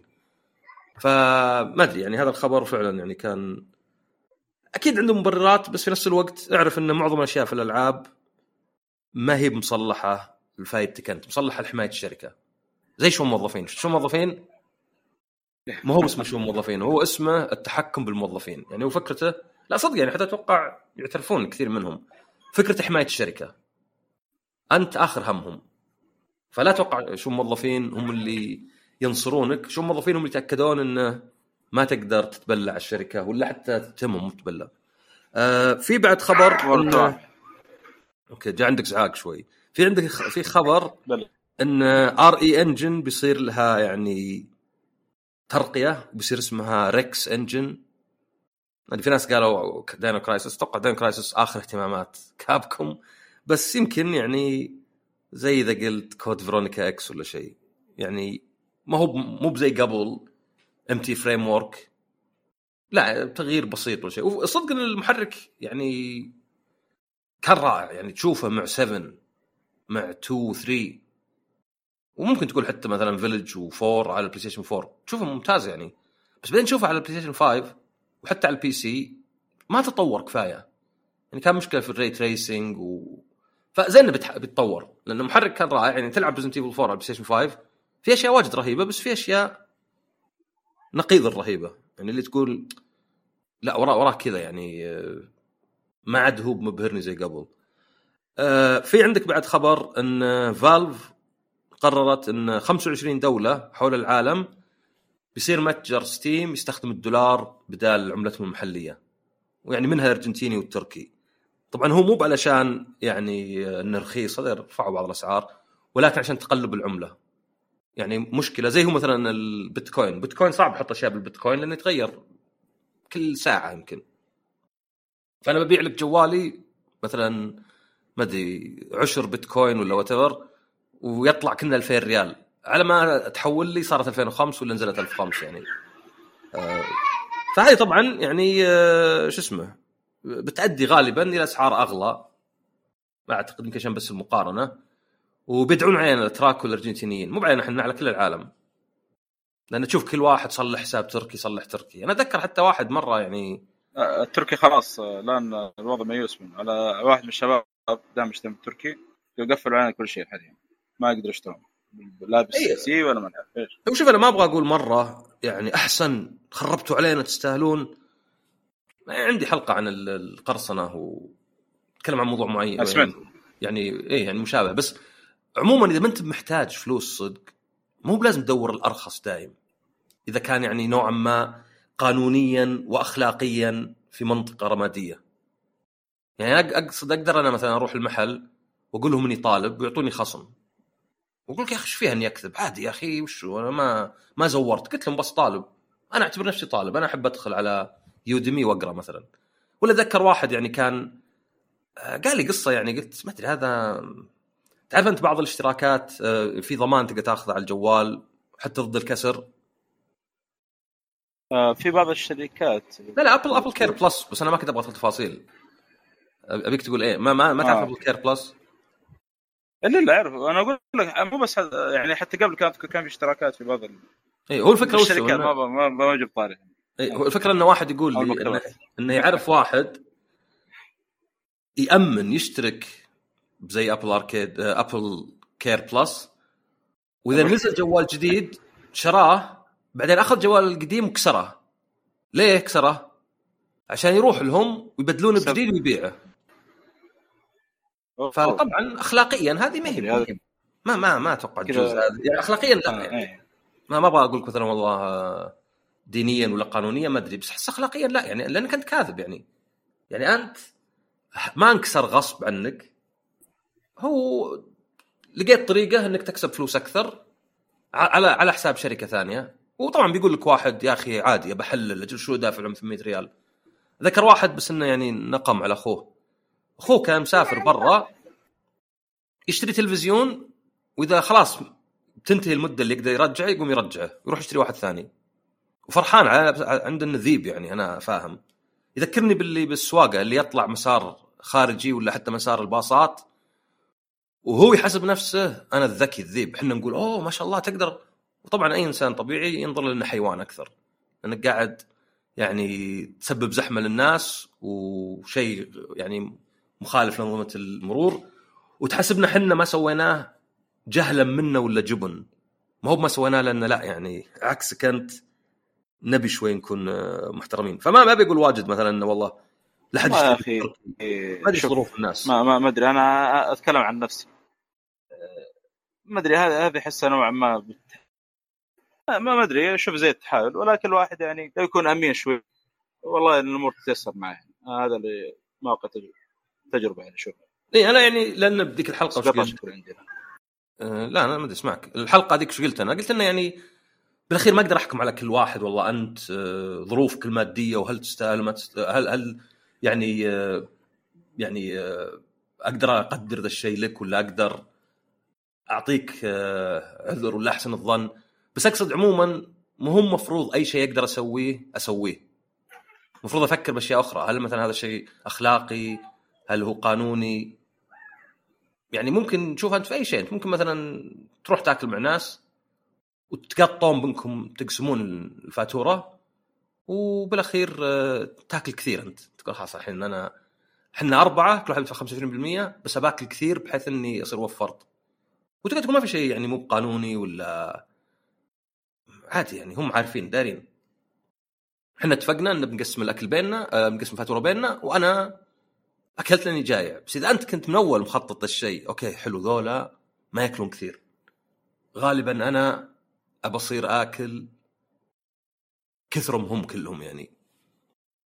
فكان 50-50 بس الصدق أني أنا يعني بدفع 25%.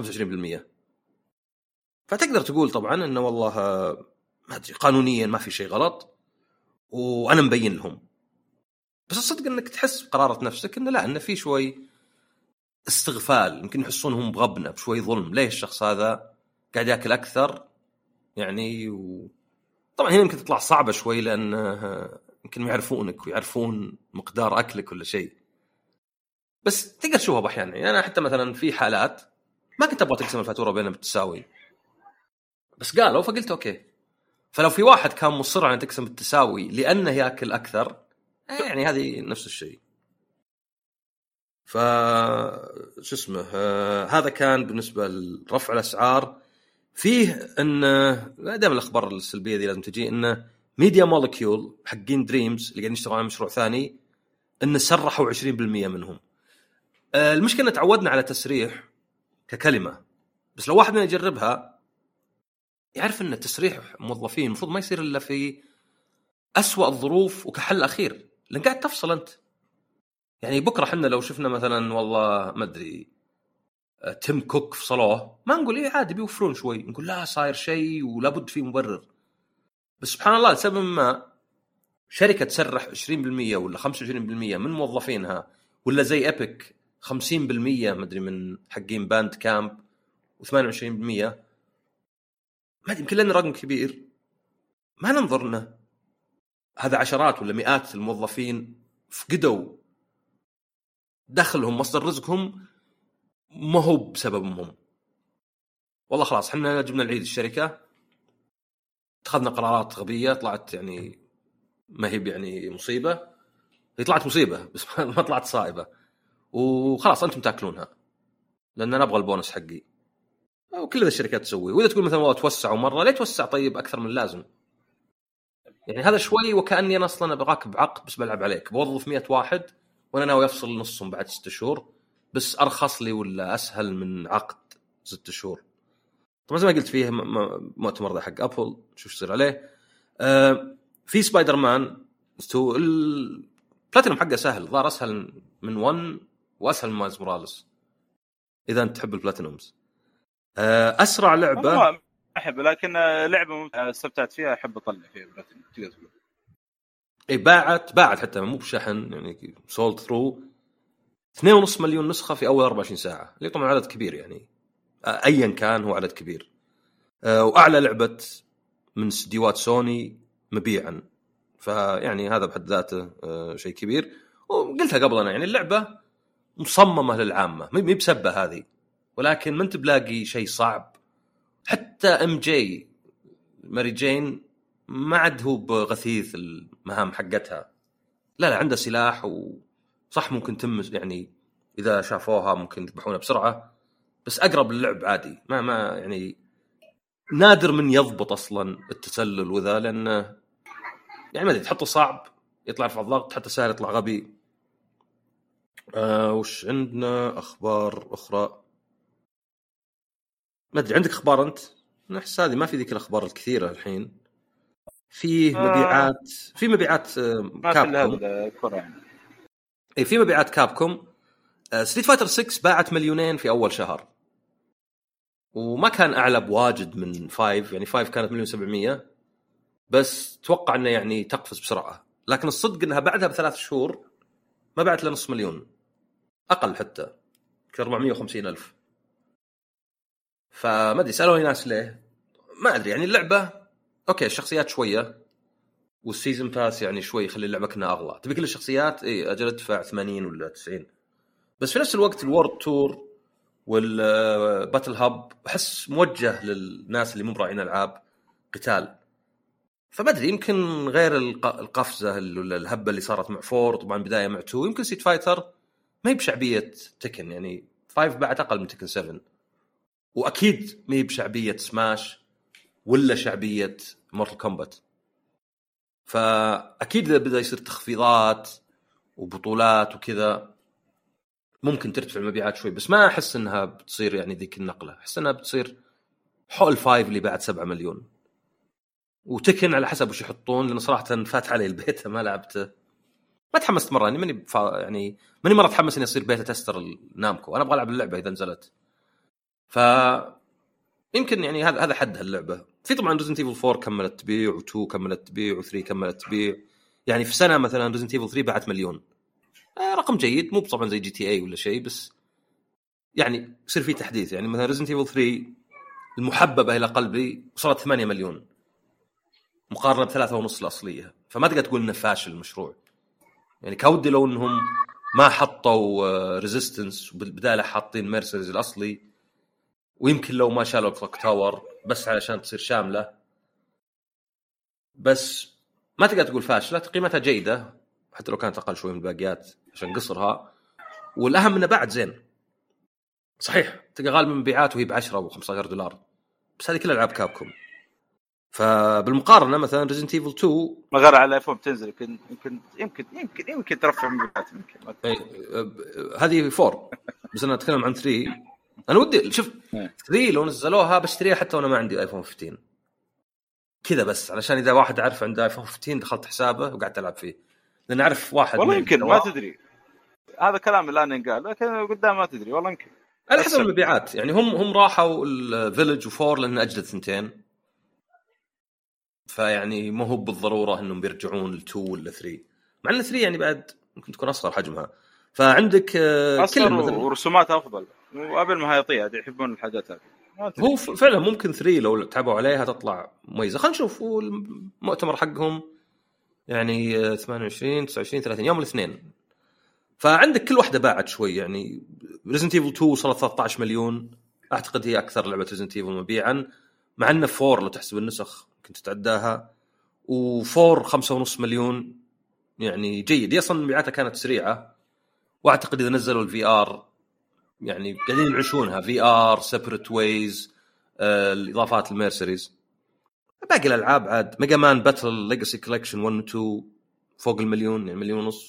هذا شيء زين، لان كابكم مو متحمسين مره ينزلون العاب قديمه وذا، يعني صايرين الحين يلعبون على المضمون.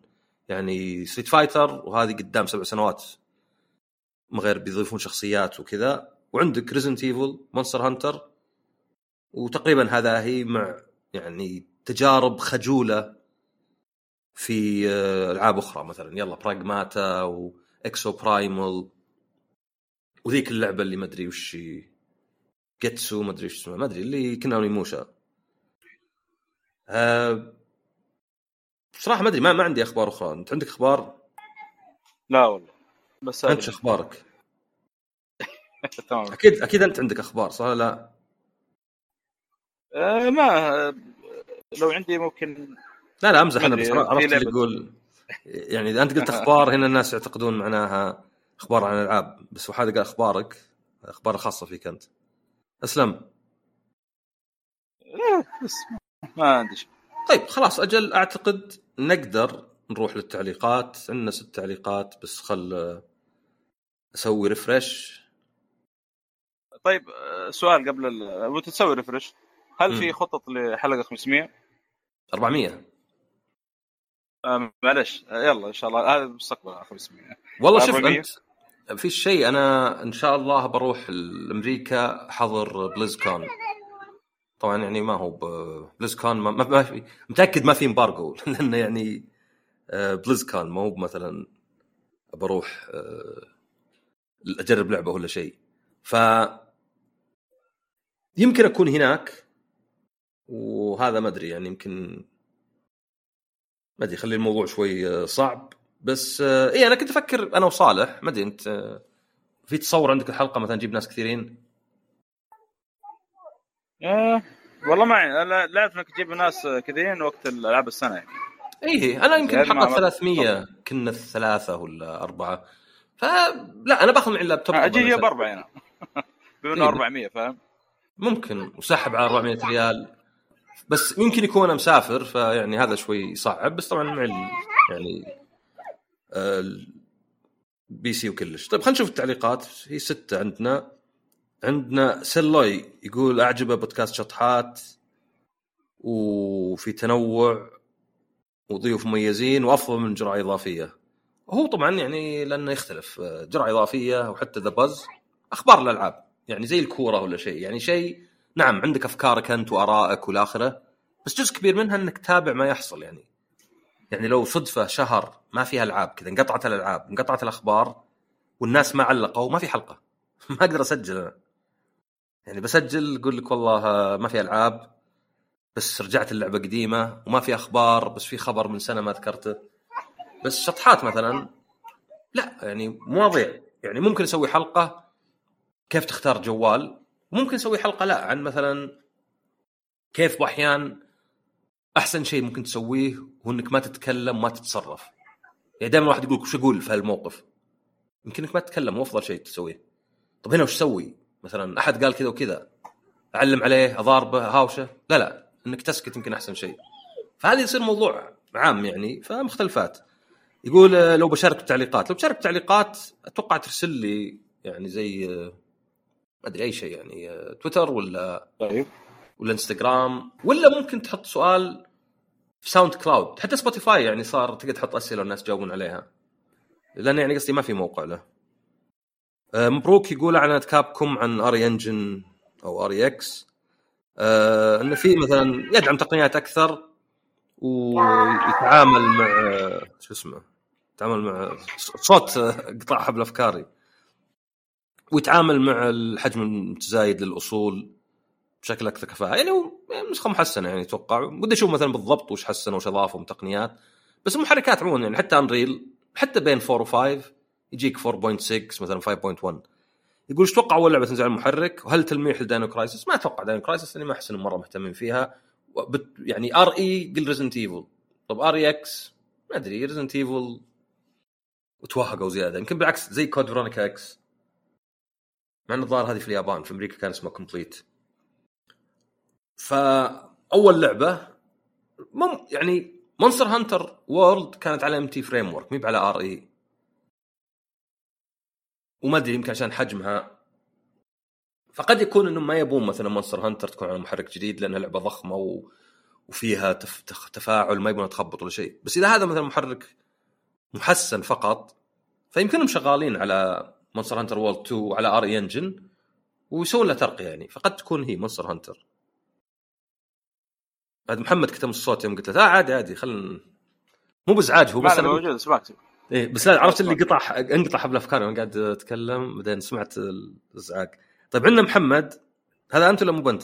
لا مو بنت تكتب اسمك كامل ولا لا بس ما اي قلت سالت حلقه سابقه عن مدى اهميه شاشات الاولد لكن بسبب مقاطعتك اثناء الاجابه ما ادري من اللي قاطعني ذاك الوقت ما ادري ما وصلتني اجابه بشكل واضح لانك قلت من شاشات الاولد نوع من الفخامه وقلت نفس الاجابه انك ضد شاشات السي دي والوان باهته. هو لا انا قلت انه طبعا ما في اهميه الاولد لانه مجرد شكل يعني ما هو مثلا شاشه اولد بتخليك تلعب العاب فيرست بيرسون والال سي دي لا بس انا عندي اني انا محارب للال سي دي من عرفته لانه ما هو باميسيف وانما ترانزميتيف معنى اخر ما هو بمصدر ضوء وانما فلتره يعني التلفزيونات الثانيه زي مثلا السي ار تي زي البلازما زي الاولد زي حتى أشياء زي الاس اي دي ولا الليزر اللي ظاهر ما نزلت يعني بشكل كبير وكتقنية ماتت كلها امسف يعني البيكسل هو اللي يولع ال سي دي لا ترانزميتيف يعني عندك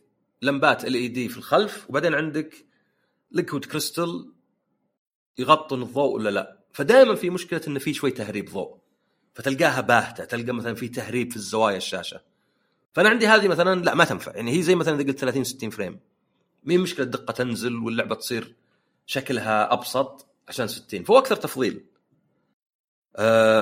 فيقول بعيد صياغته لو خيروك تلعب 7 ريبيرث على LCD أو تنتظر شهر تلعب على أولد فما تختار شخصياً بغض النظر عنك مؤثر مقيم العاب لأن عامل الوقت مو من هالناحية شكراً مجهودك. هو طبعاً يعني هذه من الأسئلة اللي زي لو أقول كم أدفع لك وقص أصبعك عرفت الأسئلة هذا اللي هذه تصير مثلا في الدوام ولا في المدرسة عرفت كم أدفع لك وتاكل حصات هي تلقى الواحد إذا قلت له مليون بيقول لك إيه أولا لأن الناس مو بصايرة صدق ما عندك مليون ثانيا لأن يفكر أن مليون يستاهل أكل مثلا حصات حتى لو مثلا شققت بطني شوي وطلعوها بعملية عرفت فالسؤال مو يعني منطقي إنه يعني أتذكر أن في اثنين استهبل على بعض وزي اللي واحد قال كم مثلا أدفع لك وكب عليك شيء مقرف فزي ذاك قال له مثلا مليون قال طيب لو 999 قال لي عادي نزلوها الظاهر إلى 100 عرفت لأن تفكر أنت مو بفرق يعني فرق ريال مو بفرقه دي بالضبط زي لو مثلا أنا أقول لك والله في أبجريد بزنس 6000 مثلا تقول أوكي زين بدفع مثلا نقدر آسف صار 6500 ما أنت مغير على 6500 صح؟ يعني 500 ميب هي اللي فارقة بتكنسل تقول أوكي ما أدري أخوك باكي أفعل الكورة كيف؟ طيب ما أدري يمكن لم يوجه لي بس المشكلة بعدين يجيك واحد يقول لك ترى قلت لك 6500 صح؟ إيه بس ترى ما قلت الضرائب ترى 7000 شوي ما أنت بقايل لا الحين تقول أوكي يعني هاي الضرائب أوكي بعدين آخر شيء يمكن يقول لك وفي ترى توصيل أنت عرفت إذا كانت كل واحدة تبني على الثانية من تابعت القصة حقت لا أنا أقول لك تخيل إنك أنت بتشتري شيء ولا مثلا بتسوي أبجريد بزنس أيا كان وقلت لك مبلغ قلت لك 5000 وقلت أنت أوكي أنا قابل لو جيتك عقبها بنص ساعة وقلت لك لا معليش غلطان 5500 ما أنت برافض لأنك بتقول 500 ما تسوى ماني مغير رأيي عشان مبلغ بسيط بس بعدين ممكن أجي وأقول لك على فكرة ترى نسيت أقول لك إنها هذا بدون حسبة الضرائب بتقول هنا طيب يلا أوكي لك تحس إن الضرائب فيك يعني بعدين ممكن من بكرة أقول خلاص مثلا سويت لك ذا الشيء ولا جبت لك اللابتوب اللي قلت لك أول شيء 5000 والحين وصل 7 بس لا تنسى التوصيل 500 ريال فأنت تقول لا أنا وصلت هنا يلا بقول إيه فبتلاحظ إن المبلغ زاد 50% بدون ما تحس فالفكرة بس قصدي إن لو يخيرون وكذا صعب يكون الجواب صادق مو لأن الواحد مو صادق ولكن لأن كله تخيلي بس أقدر أقول بالنسبة لي إني لا ما أنا يعني متحمس مرة لسفن ريبيرث أبنتظر يعني لو قلت لي خرب تلفزيوني الأولد وألعبها على بلازما ولا على LCD سواء LCD 4K زي تلفزيون أمي ولا بلازما 1080 ماني بلعب على ولا واحد من الاثنين ذولا أبنتظر يكون انتظار يعني طويل بس خلاص أبقنع نفسي إن كأنه اللعبة أصلاً ما بعد نزلت بدل ما يعني أحس إني قاعد أعاني دبر نفسي بشيء ثاني طيب خالد يقول استمرارية في رأيي أهم طريق النجاح، لكن كيف الوصول للاستمرارية؟ حدثنا عن تجربتك فيها خاصة أنك مستمر على الجرعة الإضافية بلا انقطاع، وشكرا على الحلقة الرائعة.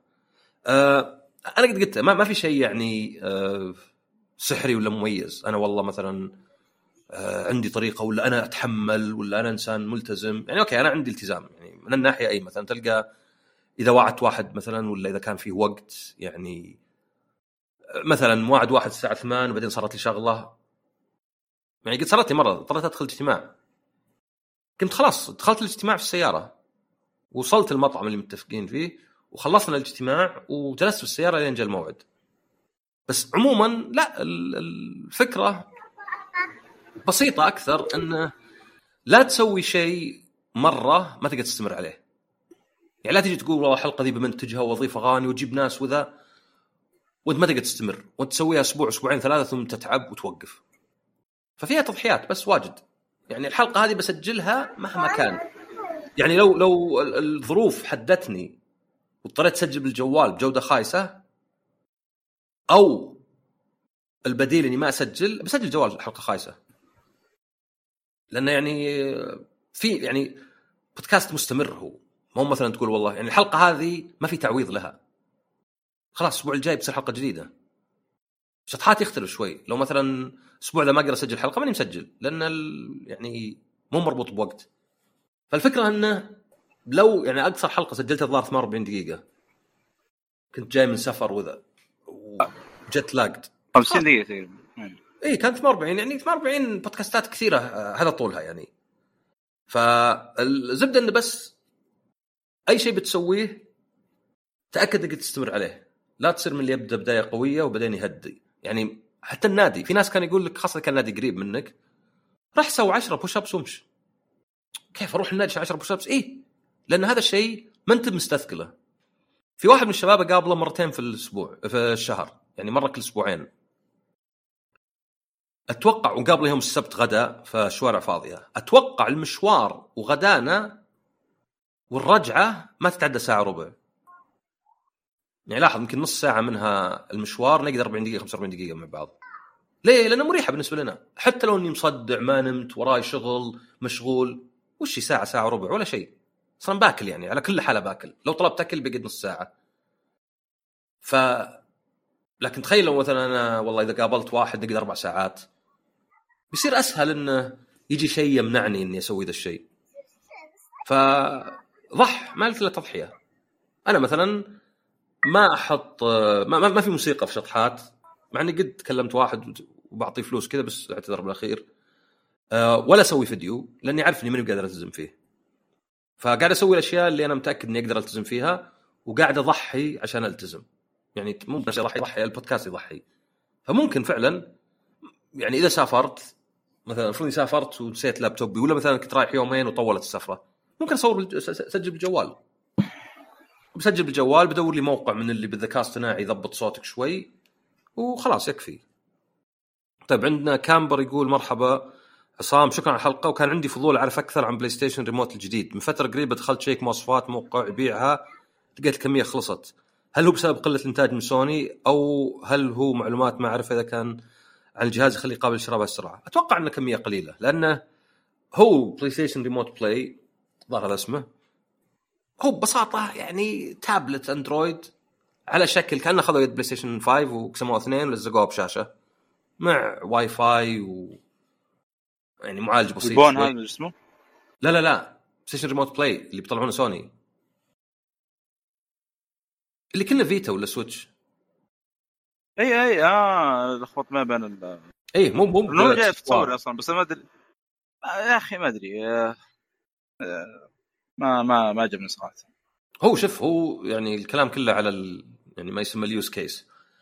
هل هو شيء بستخدمه بكثره؟ يعني هل مثلا كل ما رحت الاستراحه ولا حتى إذا سافرت بيصير يدعم ولا لا؟ يعني حتى في كلام إنه يمكن الأبل يعلنون إن بلاي ستيشن 5 ستريمينج، ما أدري شو اسمه، هو بلاي ستيشن بريميوم بيتوفر على الآيفون. في ناس يعني توقعوا كذا، يمكن لأن حدثهم الوقت شوي يناسب اليابان أكثر. أوه ما شيء قوي ذي. إيه فلو كان هذا الشيء كذا يعني ممكن يكون بعدين يجي بعد للجهاز، لأن حاليا ذا الجهاز لا لازم تشبكه بالبلاي ستيشن 5 حقك، سواء في بيتكم ولا وانت طالع يعني تروح الاستراحة ولا تسافر حتى لازم جهازك شغال وتشبك فيه. فما هو يعني بث من السيرفرات، لازم عندك بلاي ستيشن شغال ونازل عليه اللعبة. صراحة ما أدري إذا ما توقع تقدر تبث على البلاي ستيشن 5 وتبث البث على الريموت بلاي، أحس بيطلع تو ماتش يعني. مع إنه في شيء اكتشفته، شفت أنت ما جربت خدمة بريميوم اللي تلعب ألعاب بلاي ستيشن 3 بث؟ لا أنا بس لا أكسر وقفت لأن في أحد اكتشف أن هذيك اللعبة يعني لو طلعت منها تبقى موجودة، الظاهر ما يطلعك إلا عقب، ولو عندك لعبة بلاي ستيشن 5 قاعد تلعبها ما يطلعك منها، يعني كان عندك لعبتين عرفت؟ لأن الستريم أتوقع هذيك ما يعني ما هي شيء نوعا ما متتاسكين يعني. هو الصدق الستريم والثاني هو الصدق حركة سوني إنه ميب زي الإكس بوكس، ما تقدر ما في كويك ريزوم ترفع الضغط شوي، لأن في كم لعبة أطلع منها، في كم لعبة كذا ما أدري يعني. حتى ألان ويك شغلتها في البداية بعدين طلعت رجعت عاد لي من أول، فيه السيف فايل بس ما أدري شو اللي صار. فحركة بلاي ستيشن شوي نكبة لأن ضغطت بالغلط أنا، يعني مشغل سبايدر مان وبعدين رحت القائمة بشوف الستور، بعدين بشغل برجع سبايدر مان بس بالغلط ضغطت على اللي جنبها وخلاص. هذا صارت مع كيندم هارتس 3 هذه. إيه خلاص كيندم هارتس 3 اغلبها كانت سينز وما في يعني شيك بوينت، وكنت اتفرج طلعت من دش ابغى ونفس الوضع ضغط عليه بالغلط وعيد ابو نص ساعه كامله هذا النكته.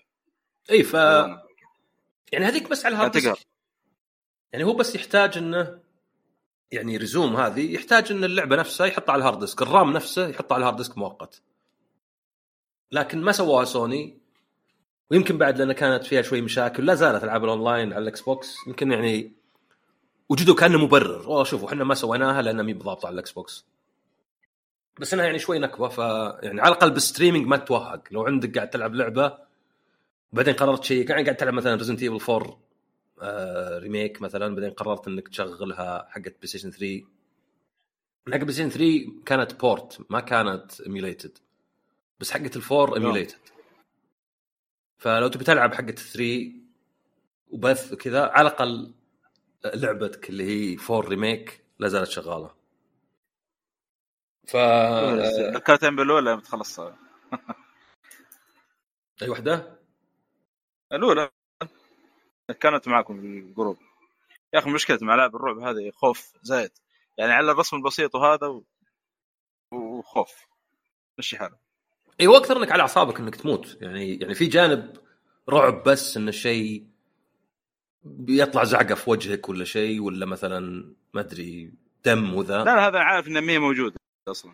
اي بس الثاني شكلها عشان الموت هذا اي لانك على اعصابك، لان لو كانت اللعبه مثلا ما تموت ولا ما همتك ما انت متحمس مره، بس انت على اعصابك لانك عارف انك اذا مت لا ما سجلت من زمان. وذكر انا ريزنت ايفل 2 كنت ما مسوي فيها ما خزن الا كل كم ساعه، يعني كل اللعبه ما خزنها ساعتين عشان التقييم، فبالاخير اذا مثلا طب علي لكر وذبحني خلاص عارف اني لازم اعيد ساعه ونص، فالخوف مضاعف يعني. فاي انا اتوقع ان الريموت بلاي يعني لو انا مثلا يعني انا غالبا بشتريه اذا ما صار يعني جاني اني بشتريه، فاذا لقيت اني والله اخذ معي للسفر ولا اخذ معي استراحه ولا حتى في البيت نفسه اذا رحت الغرفه بشيك شيء على البلاي ستيشن ممكن القاه انه زين، بس انه هو بالاخير اكثر كونفينينس أو راحة وليس أنه مثلا جودة. يعني جوالك تقدر تخليه يسوي نفس الشيء، في أجهزة أندرويد تقدر تخليها نفس الشيء. آخر شيء أمير يقول شكرا حلقة رائعة. العفو. فهذه الحلقة عندك شيء بدك تضيفه؟ الله يعطيك العافية على التسجيل. الله يعافيك وأشكرك على حضورك، ومعذرة على القطعات هذه لأنه تعرف الوضع كيف. أصلا بنت فجأة قامت معي اليوم. لا الله يحفظها لك أنت صن يعني أنا آخر حلقتين سجلت الحالي طيب، فحتى لو إنك يعني ما تكلمت كثير اليوم ذكرت لعبتين وذا، ولو وجودك خلى الحلقة أحسن يعني أحسن من مسجل حالي عرفت؟ وان شاء الله نظفنا، بس حسيت لحظات السكوت شويه يعني. النت عندي فيه مشكله يا اخي، ما ادري، ما ودي ادخل في نهايه الحلقه بالمشاكل النت عندي. هو ترى هذا اللي انا بقوله، ان مثلا عندك خبر نسيت اذكره يعني، شوف الاخبار جت في الالعاب وجت في التعليقات، الظاهر كثر ما جت الاخبار ان مايكروسوفت ذكرت نصه، مايكروسوفت يقولون الدخل من الخدمات وكذا ارتفع، ولكن الدخل من الاجهزه انخفض، فمو بنمو يعني، شو اسمه، انحسار. يدلني شوي ان الاكس بوكس يعاني من انه يبيع اكثر، لان ما له حضور في اسيا وحضور ضعيف في اوروبا، خدمات نت، هذا المشكله. لا بس قصدي عموما الاكس بوكس كجهاز. وبعدين كنت بجي واقول ان الخبر اللي لقيته قبل ان مايكروسوفت ما عاد يعلنون عن نمو جيم باس بعدد المشتركين وانما بالدخل، ان في حقيقه انه ايه كل شيء كلاود وخدمات الكترونيه، بس بالاخير النت، عرفت يعني؟ مثلا تحط لي مثلا تطبيق واحد لكلش وبعدين تطبيق سرعه يضغط ويطيح، توهقوا الناس. فدائما يجيك هذا يعني. اتوقع انه حتى سنه 2050 تلقى لا زال ولو الو تسمعني النت الو، حتى في 2050 لابد، ما هو لانه والله كيف التقنيه ولا شيء، بس لانه يصير الان التلفون له 100 سنه مخترع، ومع كذا احيانا تدق على واحد وممكن يطلع فيه مشكله في الصوت ولا شيء. فيعني التقنيات هذه بتطور اشياء كثيره، بس الاعتماد عليها كامل واحيانا تجيب نتائج عكسيه، فلا لا لا تشيل هم. طيب اجل، يعطيك العافيه سندس، ويعطيكم العافيه على الاستماع، ونشوفكم الحلقه الجايه، ومع السلامه.